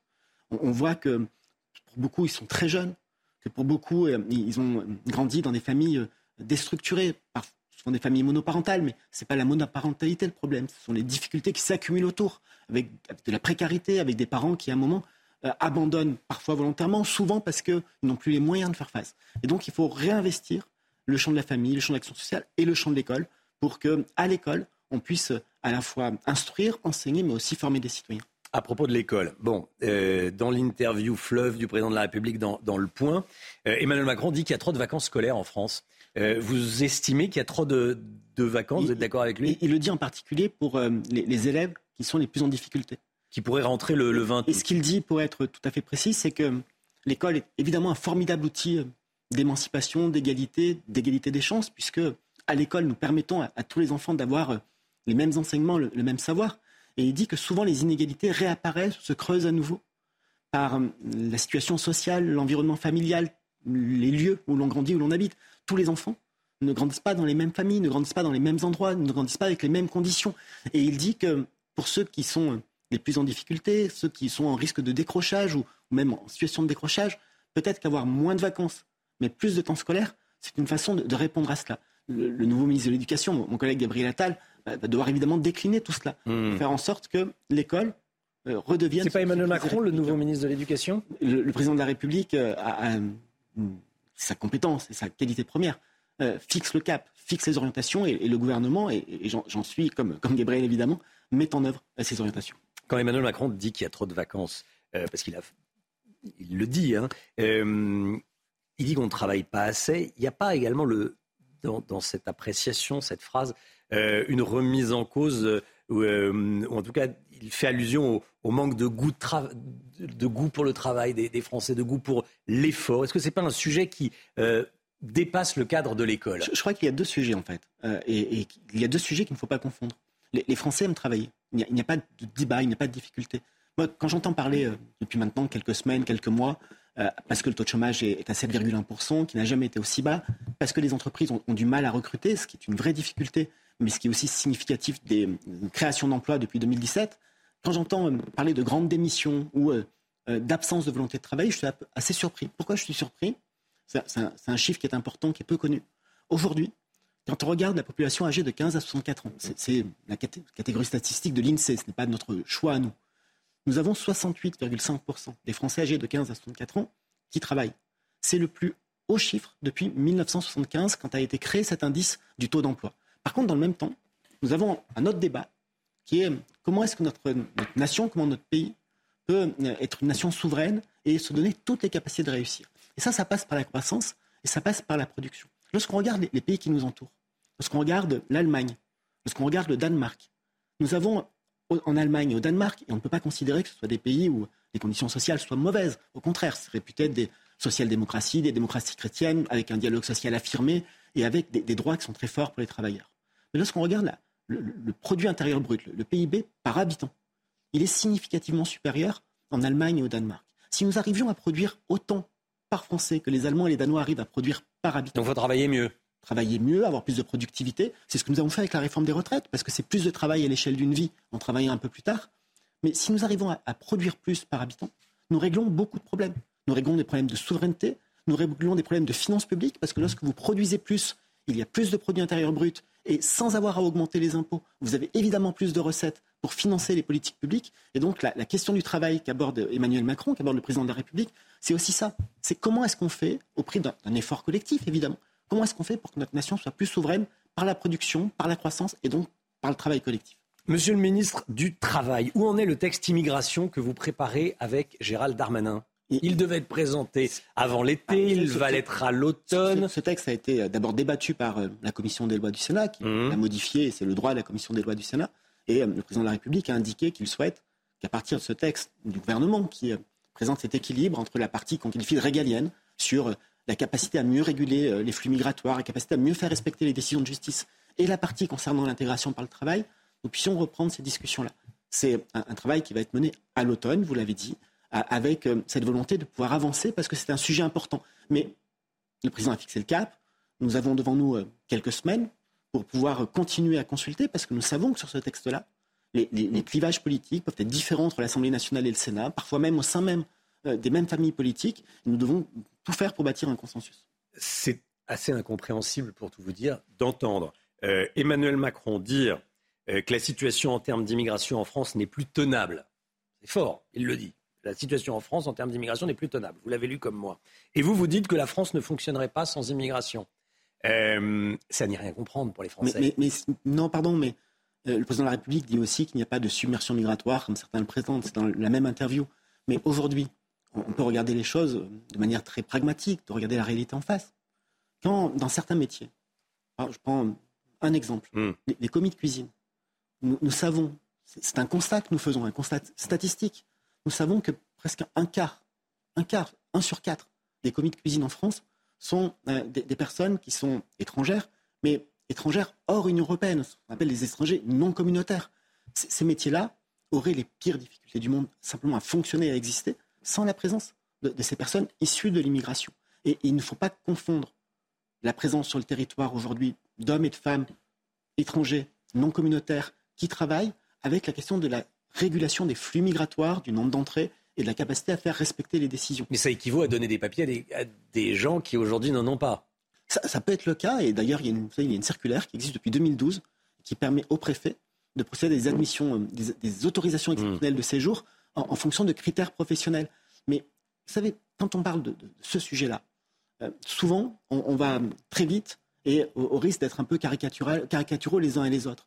de quoi parlons-nous? On parle très souvent d'hommes et de femmes qui travaillent dans des métiers qui ont d'énormes tensions de recrutement, qui ont signé un contrat de travail à un moment où ils avaient des papiers, puis les papiers n'ont pas été renouvelés pour une raison ou pour une autre, ce qui crée des situations juridiques extrêmement euh, fragiles. on, parle de gens qui sont là depuis des années, qui travaillent depuis des années. Donc, regardons les choses dans la nuance, dans le détail, en, sachant que tout, ne se vaut pas dans, ce débat autour de, l'immigration.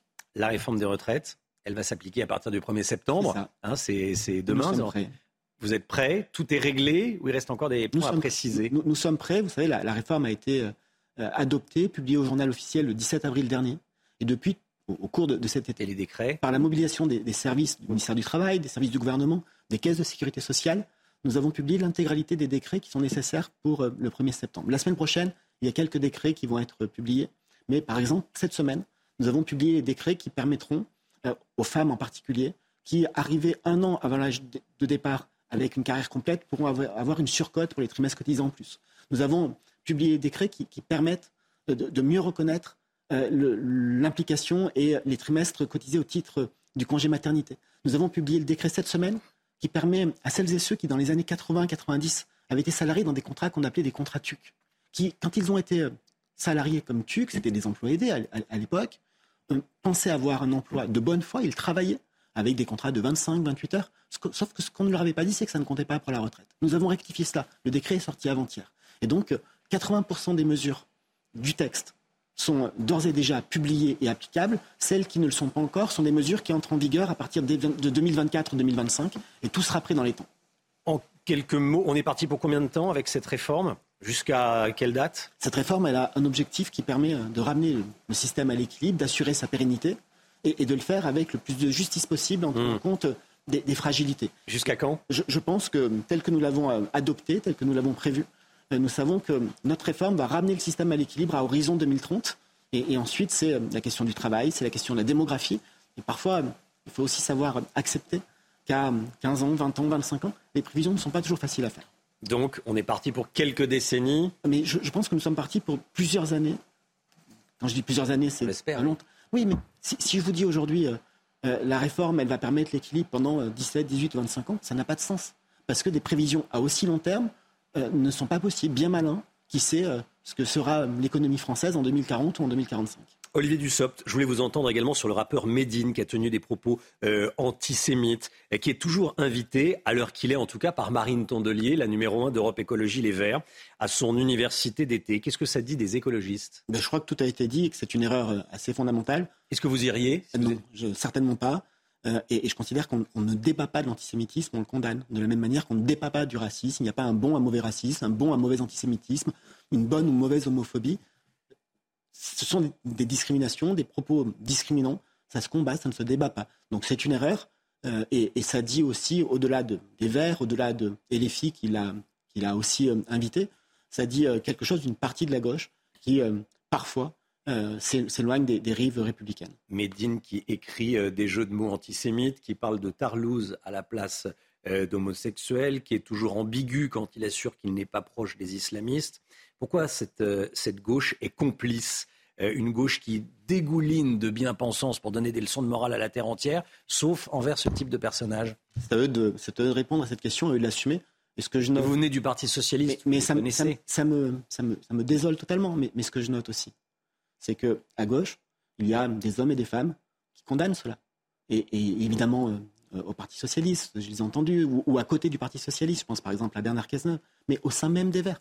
Quand vous avez euh, le maire de Bordeaux, la maire de Strasbourg, qui disent euh, c'est une erreur, il ne faut pas le faire, il ne faut pas y aller, et nous n'irons pas.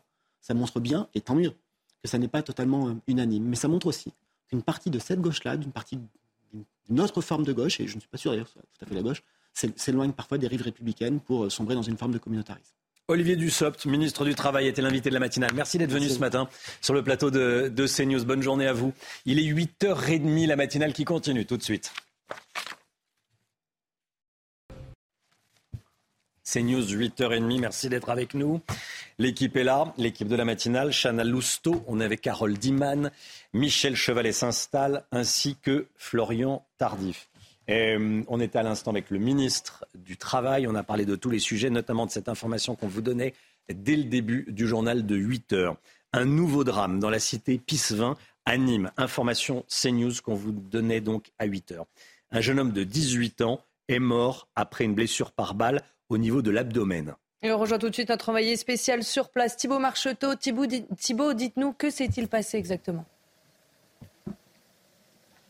Eh bien écoutez, euh, Chana, nous sommes sur place, donc c'est la rue euh, Lully. On peut vous dire que depuis que nous sommes sur place avec Fabrice depuis euh, plusieurs jours, c'est un point de deal avec de nombreuses indications, avec le menu, mais également la mention drive pour que les, clients puissent acheter de la drogue dans ce point de deal. C'est ici que se trouve la police scientifique ainsi que la police judiciaire qui relève les empreintes. Nous avons pu voir des douilles d'armes à feu.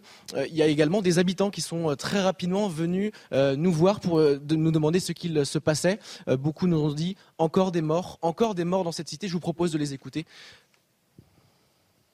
Bah, ici, c'était bien. La galerie était magnifique. Il y avait plein de magasins. C'était génial. Maintenant, voilà. Hier, on ne pouvait pas passer. On nous a fait reculer. Parce qu'il y a les petits dealers qui avaient mis le canapé, ils avaient mis tout ça. Et on ne peut pas passer. Et sinon, certains jours, on est obligé de slalomer parce qu'on ne peut pas passer, parce qu'ils sont là. Moi, quand j'ai changé de voiture, j'ai été caillassée. Avant, il connaissait ma voiture, et maintenant, il la connaissait plus. Vous l'avez entendu, les habitants sont exaspérés par cette situation, ce quartier de Pissevin qui est véritablement gangréné par le trafic de drogue. Beaucoup nous ont dit qu'ils souhaitaient déménager, euh, partir même de Nîmes. Encore un mort quelques jours seulement, quelques jours seulement après que Fayed euh, euh, soit décédé sous les, sous les balles du trafic de drogue. Merci beaucoup Thibault Marcheteau. Merci euh, pour cette information, euh, vos informations. Thibault Marcheteau avec Fabrice Elsner. Euh, c'est glaçant ce que dit cet automobiliste. Il y a des checkpoints. Hein. certains s'étouffent quand on parle de no-go zone, quand on dit qu'il y a des checkpoints, quand on dit que les trafiquants de drogue tiennent des zones, sont les vrais patrons dans certaines zones, dans certains quartiers. Ben, quand on écoute cette dame, elle a changé de voiture. Du coup, les dealers reconnaissaient plus sa voiture. Du coup, elle se faisait attaquer. elle rentrait chez elle. Hein. Bon. On est avec Bruno Bartosetti, porte-parole unité SGP Sud. Bonjour Bruno Bartosetti, policier bien sûr. Merci d'être avec nous. Euh, vous avez des informations à, supplémentaires à apporter à ce que vient de dire Thibault Marcheteau, Bruno Bartosetti? Non, que, mes collègues sont intervenus effectivement euh, vers, euh, vers 3h30 cette nuit. Euh, ils ont été appelés après des, coups de feu retentissants dans, le quartier Pissevin et quand ils sont arrivés sur place, ils ont constaté ce jeune allongé au sol. un jeune homme de, 18 ans, il aurait pris deux balles hein, dans le corps et il est décédé très peu de temps après. voilà, bon, il y a il y a des témoignages, il y a des vidéos et la, police judiciaire va continuer son travail. Euh, encore un, dossier supplémentaire à gérer. C'est vrai que c'est très très compliqué. Alors quand je dis dossier, je parle bien sûr de la procédure. Je ne considère pas une mort comme un dossier, mais, c'est le triste bilan qu'on peut faire aujourd'hui encore une fois dans, ce quartier. Ce qui démontre que même si on a des règlements de compte à Marseille, bien on voit que quand ça commence dans un endroit, eh bien malheureusement ça ne s'arrête pas à un seul règlement de compte. C'est ainsi à, dans le quartier Pissevin, c'est pas la première fois qu'on a des, jeunes qui meurent sous les, sous les feux. Voilà, le jeune tué euh, est né en décembre 2004 à Béziers. Il avait cette nuit, euh, d'après nos informations, un rôle de vendeur ou de guetteur sur un point de deal. Il avait une sacoche avec 85 euros en petite coupure sur lui. Un SUV noir est arrivé. Il y a eu plusieurs tirs avec plusieurs armes à feu, euh, dont au moins un fusil d'assaut. 13 douilles de type Kalachnikov trouvées sur place, 3 étuis de calibre 45. Parallèlement, un véhicule a été retrouvé en feu chemin de la Cigale. Il avait été volé à Marseille le 20 août dernier. Ce sont les informations données euh, par vos collègues policiers à, euh, la rédaction de, de, CNews. Bruno Bartosetti, ce qui est euh, fou, ce qui frappe, c'est que malgré les efforts policiers mis sur, la cité Pisevin, il y a encore ces, drames, il y a encore des fusillades. On a pris beaucoup de, retard en France. Hein. On n'a pas considéré euh, à, tort qu'on pouvait évoluer dans une telle tuerie, et c'est ce qui se passe notamment en zone sud, et on le voit dans beaucoup d'endroits. Et malgré, comme vous le soulignez très justement, malgré les efforts de, de mes collègues, et croyez-moi qu'ils ils travaillent beaucoup et ils sont, ils sont sur tous les, tous les fronts. Mais malgré ça, c'est vrai qu'on est dans une situation euh, très compliquée. Il y a une circulation d'armes à feu de plus en plus forte dans notre pays, euh, notamment dans les quartiers euh, sensibles où il y a trafic de, stupéfiants. Vous savez, les, les Kalachnikov, principalement ces armes qui sont utilisées par ces voyous, arrivent des, Balkans, mais régulièrement en fait. Hein. on a régulièrement ça rentre en France. Alors c'est pas des, on fera jamais de saisie record parce qu'on a chaque fois 15, 20, 20 Kalachnikov qui vont rentrer dans un, camion en, France. Mais voilà, à la sortie, on en a, on en a beaucoup en circulation. Et on règle les comptes comme on, met euh, fin à un CDD dans une entreprise. Eh bien là, on met fin à, la vie d'un jeune homme s'il euh, n'est pas, s'il n'est pas euh, s'il ne correspond pas en tout cas aux règles de ces trafiquants. Voilà ce qu'on peut faire comme constat, mais c'est récurrent. Hein. Je, je, toujours les mêmes propos parce que malheureusement, on est toujours sous le même fond de trafic, sous les mêmes fonds de, territoire qui est gangréné et qui doit être récupéré par d'autres voyous. Et, voilà le résultat aujourd'hui. Merci beaucoup Bruno Bartosetti. Euh, l'aspect politique avec vous, Florian Tardif. Euh, cette rentrée se fait sous l'angle de l'insécurité. Mm. Euh, un enfant de 10 ans qui meurt, une CRS-8 qui est euh, envoyée dans, ce quartier euh, Pisevin, dans cette cité Pisevin. Et malgré cela, il y a quand même des, fusillades et il y a un mort. A priori, un trafiquant de drogue, un, vendeur, un, un guetteur qui est décédé à l'âge de 18 ans. Oui, ce n'est pas nouveau, mais il faut dire que ces dernières euh, semaines, ces euh, règlements de compte sous euh, fond de trafic de drogue se sont intensifiés dans, notre pays. On parlait d'une dizaine de morts. Donc, si l'on compte ce qui s'est passé à Marseille depuis le début du mois et ensuite ce qui s'est passé à Nîmes, alors Gérald Darmanin a fait de sa priorité depuis qu'il est euh, place Beauvau cette lutte contre euh, les trafiquants de drogue. Il a mis les moyens nécessaires pour pouvoir justement pillonner, c'est le terme qu'il utilise assez régulièrement lorsqu'il évoque ce sujet, ces points de deal. Reste qu'il reste quasiment 3000 à Pointe-d'Île dans, dans notre territoire et que on l'a vu pour l'heure dans certains quartiers, ce sont toujours les dealers qui font la loi. On cite ces, ces deux quartiers donc de Nîmes qui sont en train de régler leur, leur compte au détriment des, des habitants et même si euh, euh, Gérald Darmanin se montre assez volontaire sur cette question, on voit bien que l'État, pour l'heure, est impuissant à régler euh, cette situation de manière pérenne. Merci Florian. dans l'actualité également, cette information qu'on met en avant ce matin, je sais que ça vous fait beaucoup réagir. Écoutez, un homme condamné à un an de prison pour avoir participé aux émeutes en juin dernier, un voleur qui a été condamné à un an de prison, a été expulsé de son logement social, a été expulsé de son logement HLM. Ça s'est passé dans le Val d'Oise, Chana. La même sentence pour ses proches qui vivaient euh, dans cet euh, appartement. Ça s'est passé hier après une décision prise par la préfecture euh, du département. Et selon Le Parisien, cet homme avait été jugé en comparution immédiate le 4 juillet dernier à Pontoise pour un pillage collectif de commerce. Marine Sabourin.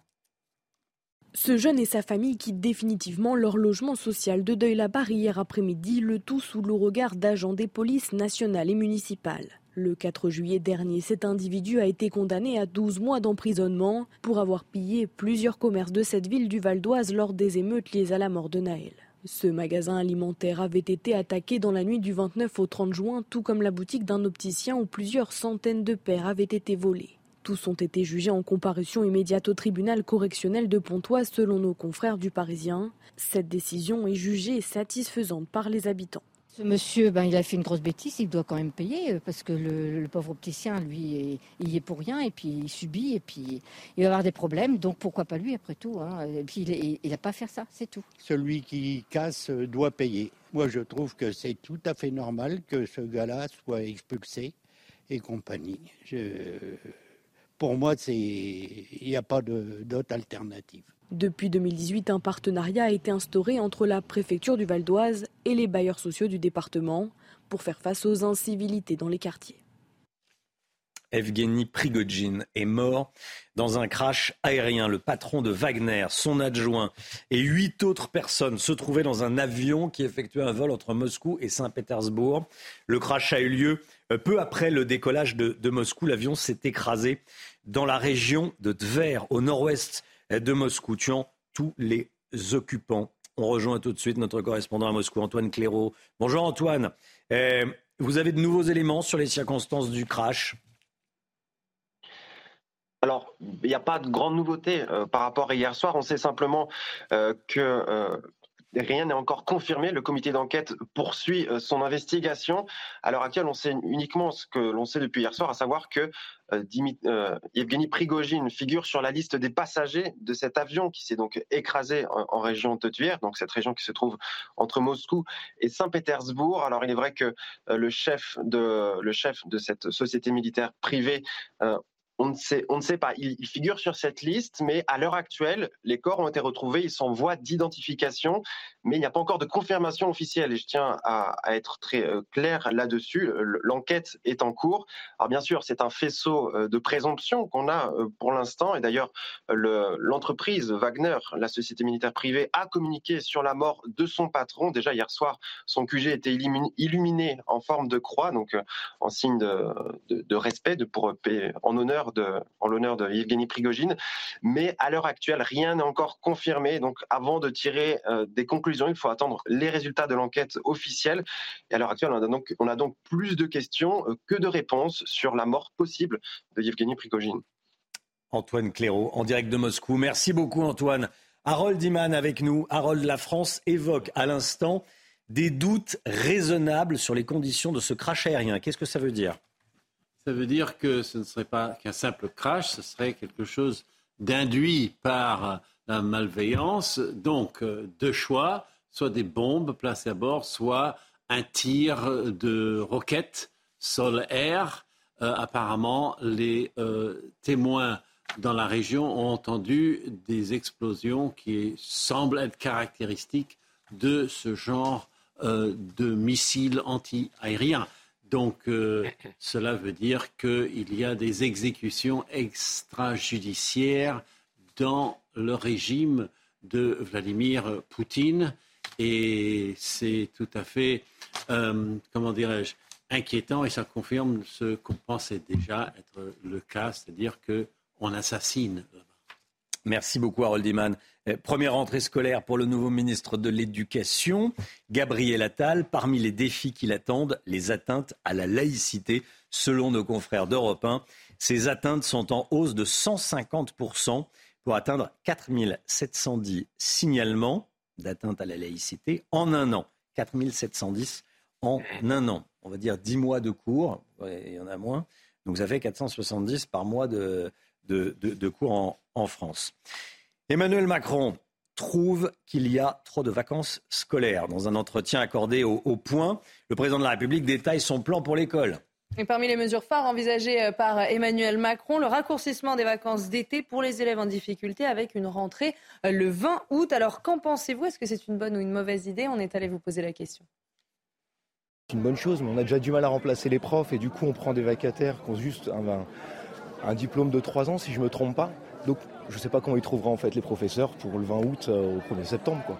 C'est peut-être pour s'aligner avec d'autres pays européens, parce que je sais, euh, dans les pays du Nord, euh, ils retournent à l'école beaucoup plus tôt. Et oui, elles sont un petit peu trop longues, mais après, il faudrait changer toute la... Enfin, il faudrait réformer totalement l'enseignement. Hein. On a des étés de plus en plus chauds.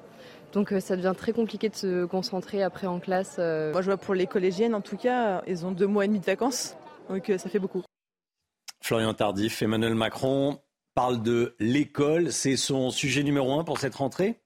Oui, on dirait presque euh, Emmanuel Macron est le nouveau ministre de l'Éducation euh, nationale. C'est ce qu'on comprend presque en lisant l'entretien qu'il a accordé à nos confrères euh, du Point. En tout cas, il estime que l'une des réponses aux émeutes que euh, la France a connu euh, il y a près de deux mois maintenant se trouve justement à l'école. Il explique ainsi dans cet entretien, quand il n'y a plus de cadre, plus d'éducation, je le cite, plus de rapport à l'autorité qui vous ramène à une forme de raison, vous arrivez à ce résultat-là. Ainsi, pour lui, l'école est devenue un sujet régalien. C'est d'ailleurs pour cela qu'il s'empare de ce dernier. C'est en restaurant l'autorité dans nos écoles, en apprenant nos valeurs, notre histoire, que l'on pourra permettre, estime-t-il, d'enclencher ce processus de recivilisation afin de contrer celui de décivilisation. C'était le terme qui avait fait euh, beaucoup de bruit et qu'il avait employé il y a, il y a quelques mois maintenant lors d'un conseil des euh, ministres. Emmanuel Macron qui souhaite donc euh, par l'école apprendre aux écoliers à faire nation, c'est-à-dire en prenant conscience que nous partageons une histoire, une culture en commun. Cela ne résoudra pas l'ensemble des problèmes auxquels nous sommes confrontés actuellement, mais c'est un début, Romain, vous l'avez compris. Merci beaucoup Florian. Il est 9h moins le quart. Je vous rappelle cette information qu'on vous donne depuis trois quarts d'heure maintenant dans la matinale de, de, CNews. Il y a eu un mort cette nuit dans la cité Pisevin, cette cité où un petit garçon de 10 ans a été tué lors d'un règlement de compte. C'était mardi, euh, c'était en début de semaine. Là, il y a eu un, un jeune homme de 18 ans euh, qui, a priori, était un guetteur ou en tout cas un vendeur de drogue, jeune homme de 18 ans qui a été euh, tué cette nuit. Thibault Marcheteau en direct avec nous avec les, images de Fabrice Elsner. On voit la, la police municipale qui est mobilisée derrière vous. Quelles sont vos informations, Thibault?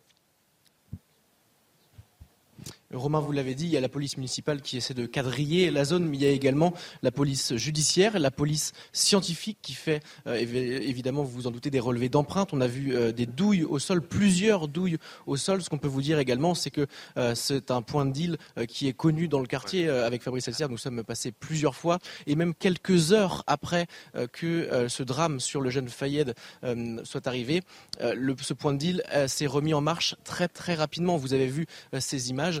Euh, on peut vous dire également aussi que de nombreux habitants du quartier arrivent euh, devant nous pour nous demander euh, ce qu'il s'est passé quand on leur annonce qu'il y a un nouveau mort dû probablement au trafic de drogue. Ils ont une réaction qui est toujours la même. Encore une fois, encore des morts et surtout encore un jeune, un jeune de 18 ans. Je vous propose d'écouter une personne qui a pu entendre les coups de feu qui ont été fatals à ce jeune homme de 18 ans. Vers 23h45, ça nous a réveillés tous. On était tous en train de dormir et ça nous a réveillés. On a entendu les Kalachnikov ben, comme avant-hier. Mais là, ça a été beaucoup plus court et quand on regarde dehors, on voit le petit garçon allongé par terre.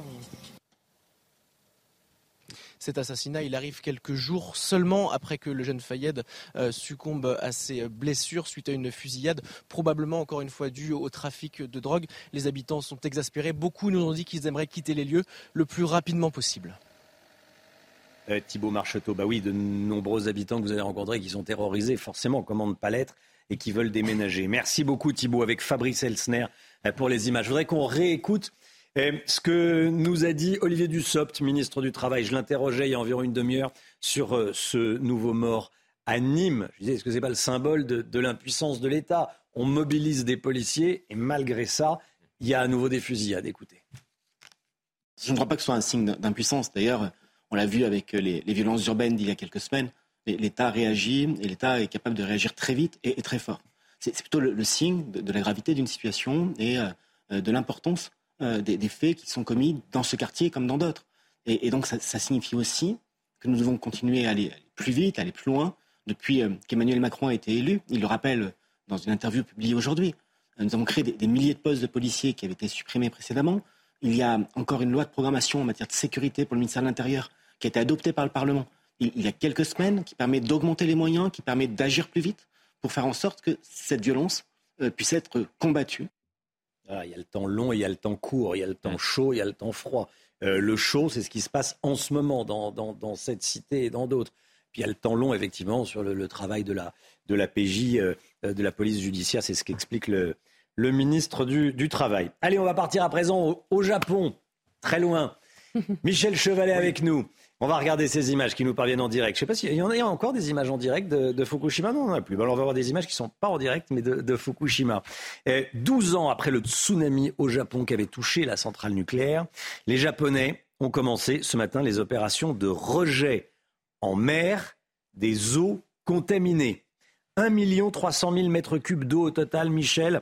On parle de quoi quand on parle d'eau contaminée? Eh ben, c'est l'eau qui sert à refroidir les réacteurs. Vous savez que quatre des réacteurs ont explosé hmm.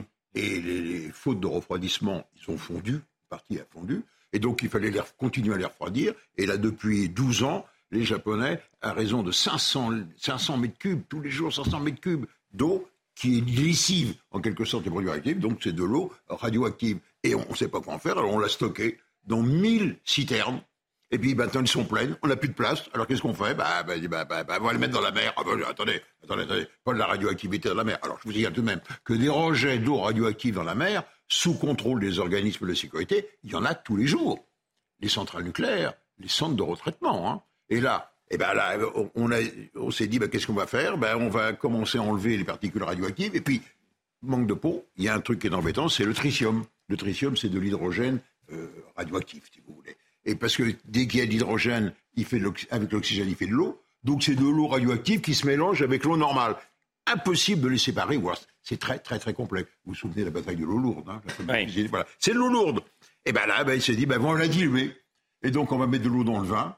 C'est-à-dire qu'on va diluer dans un rapport de 1 à 1000, de façon que la, radioactivité va être 50 fois inférieure à la norme de, autorisée pour l'eau potable. Voilà, les ordres de grandeur. Donc, pas de risque, pas de risque, sauf, sauf, sauf, sauf, sauf tout de même. Il faut être tout de même assez prudent dès qu'on touche un peu à la radioactivité dans, la mer.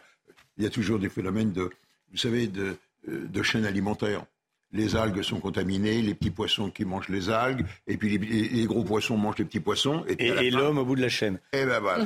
et voilà. Il y a des risques. Il y a des risques. Enfin, c'est sous contrôle de l'AIEA. Merci beaucoup Michel Chevalet. 8h53 dans un instant, c'est l'heure des pros avec Elodie Huchard ce matin.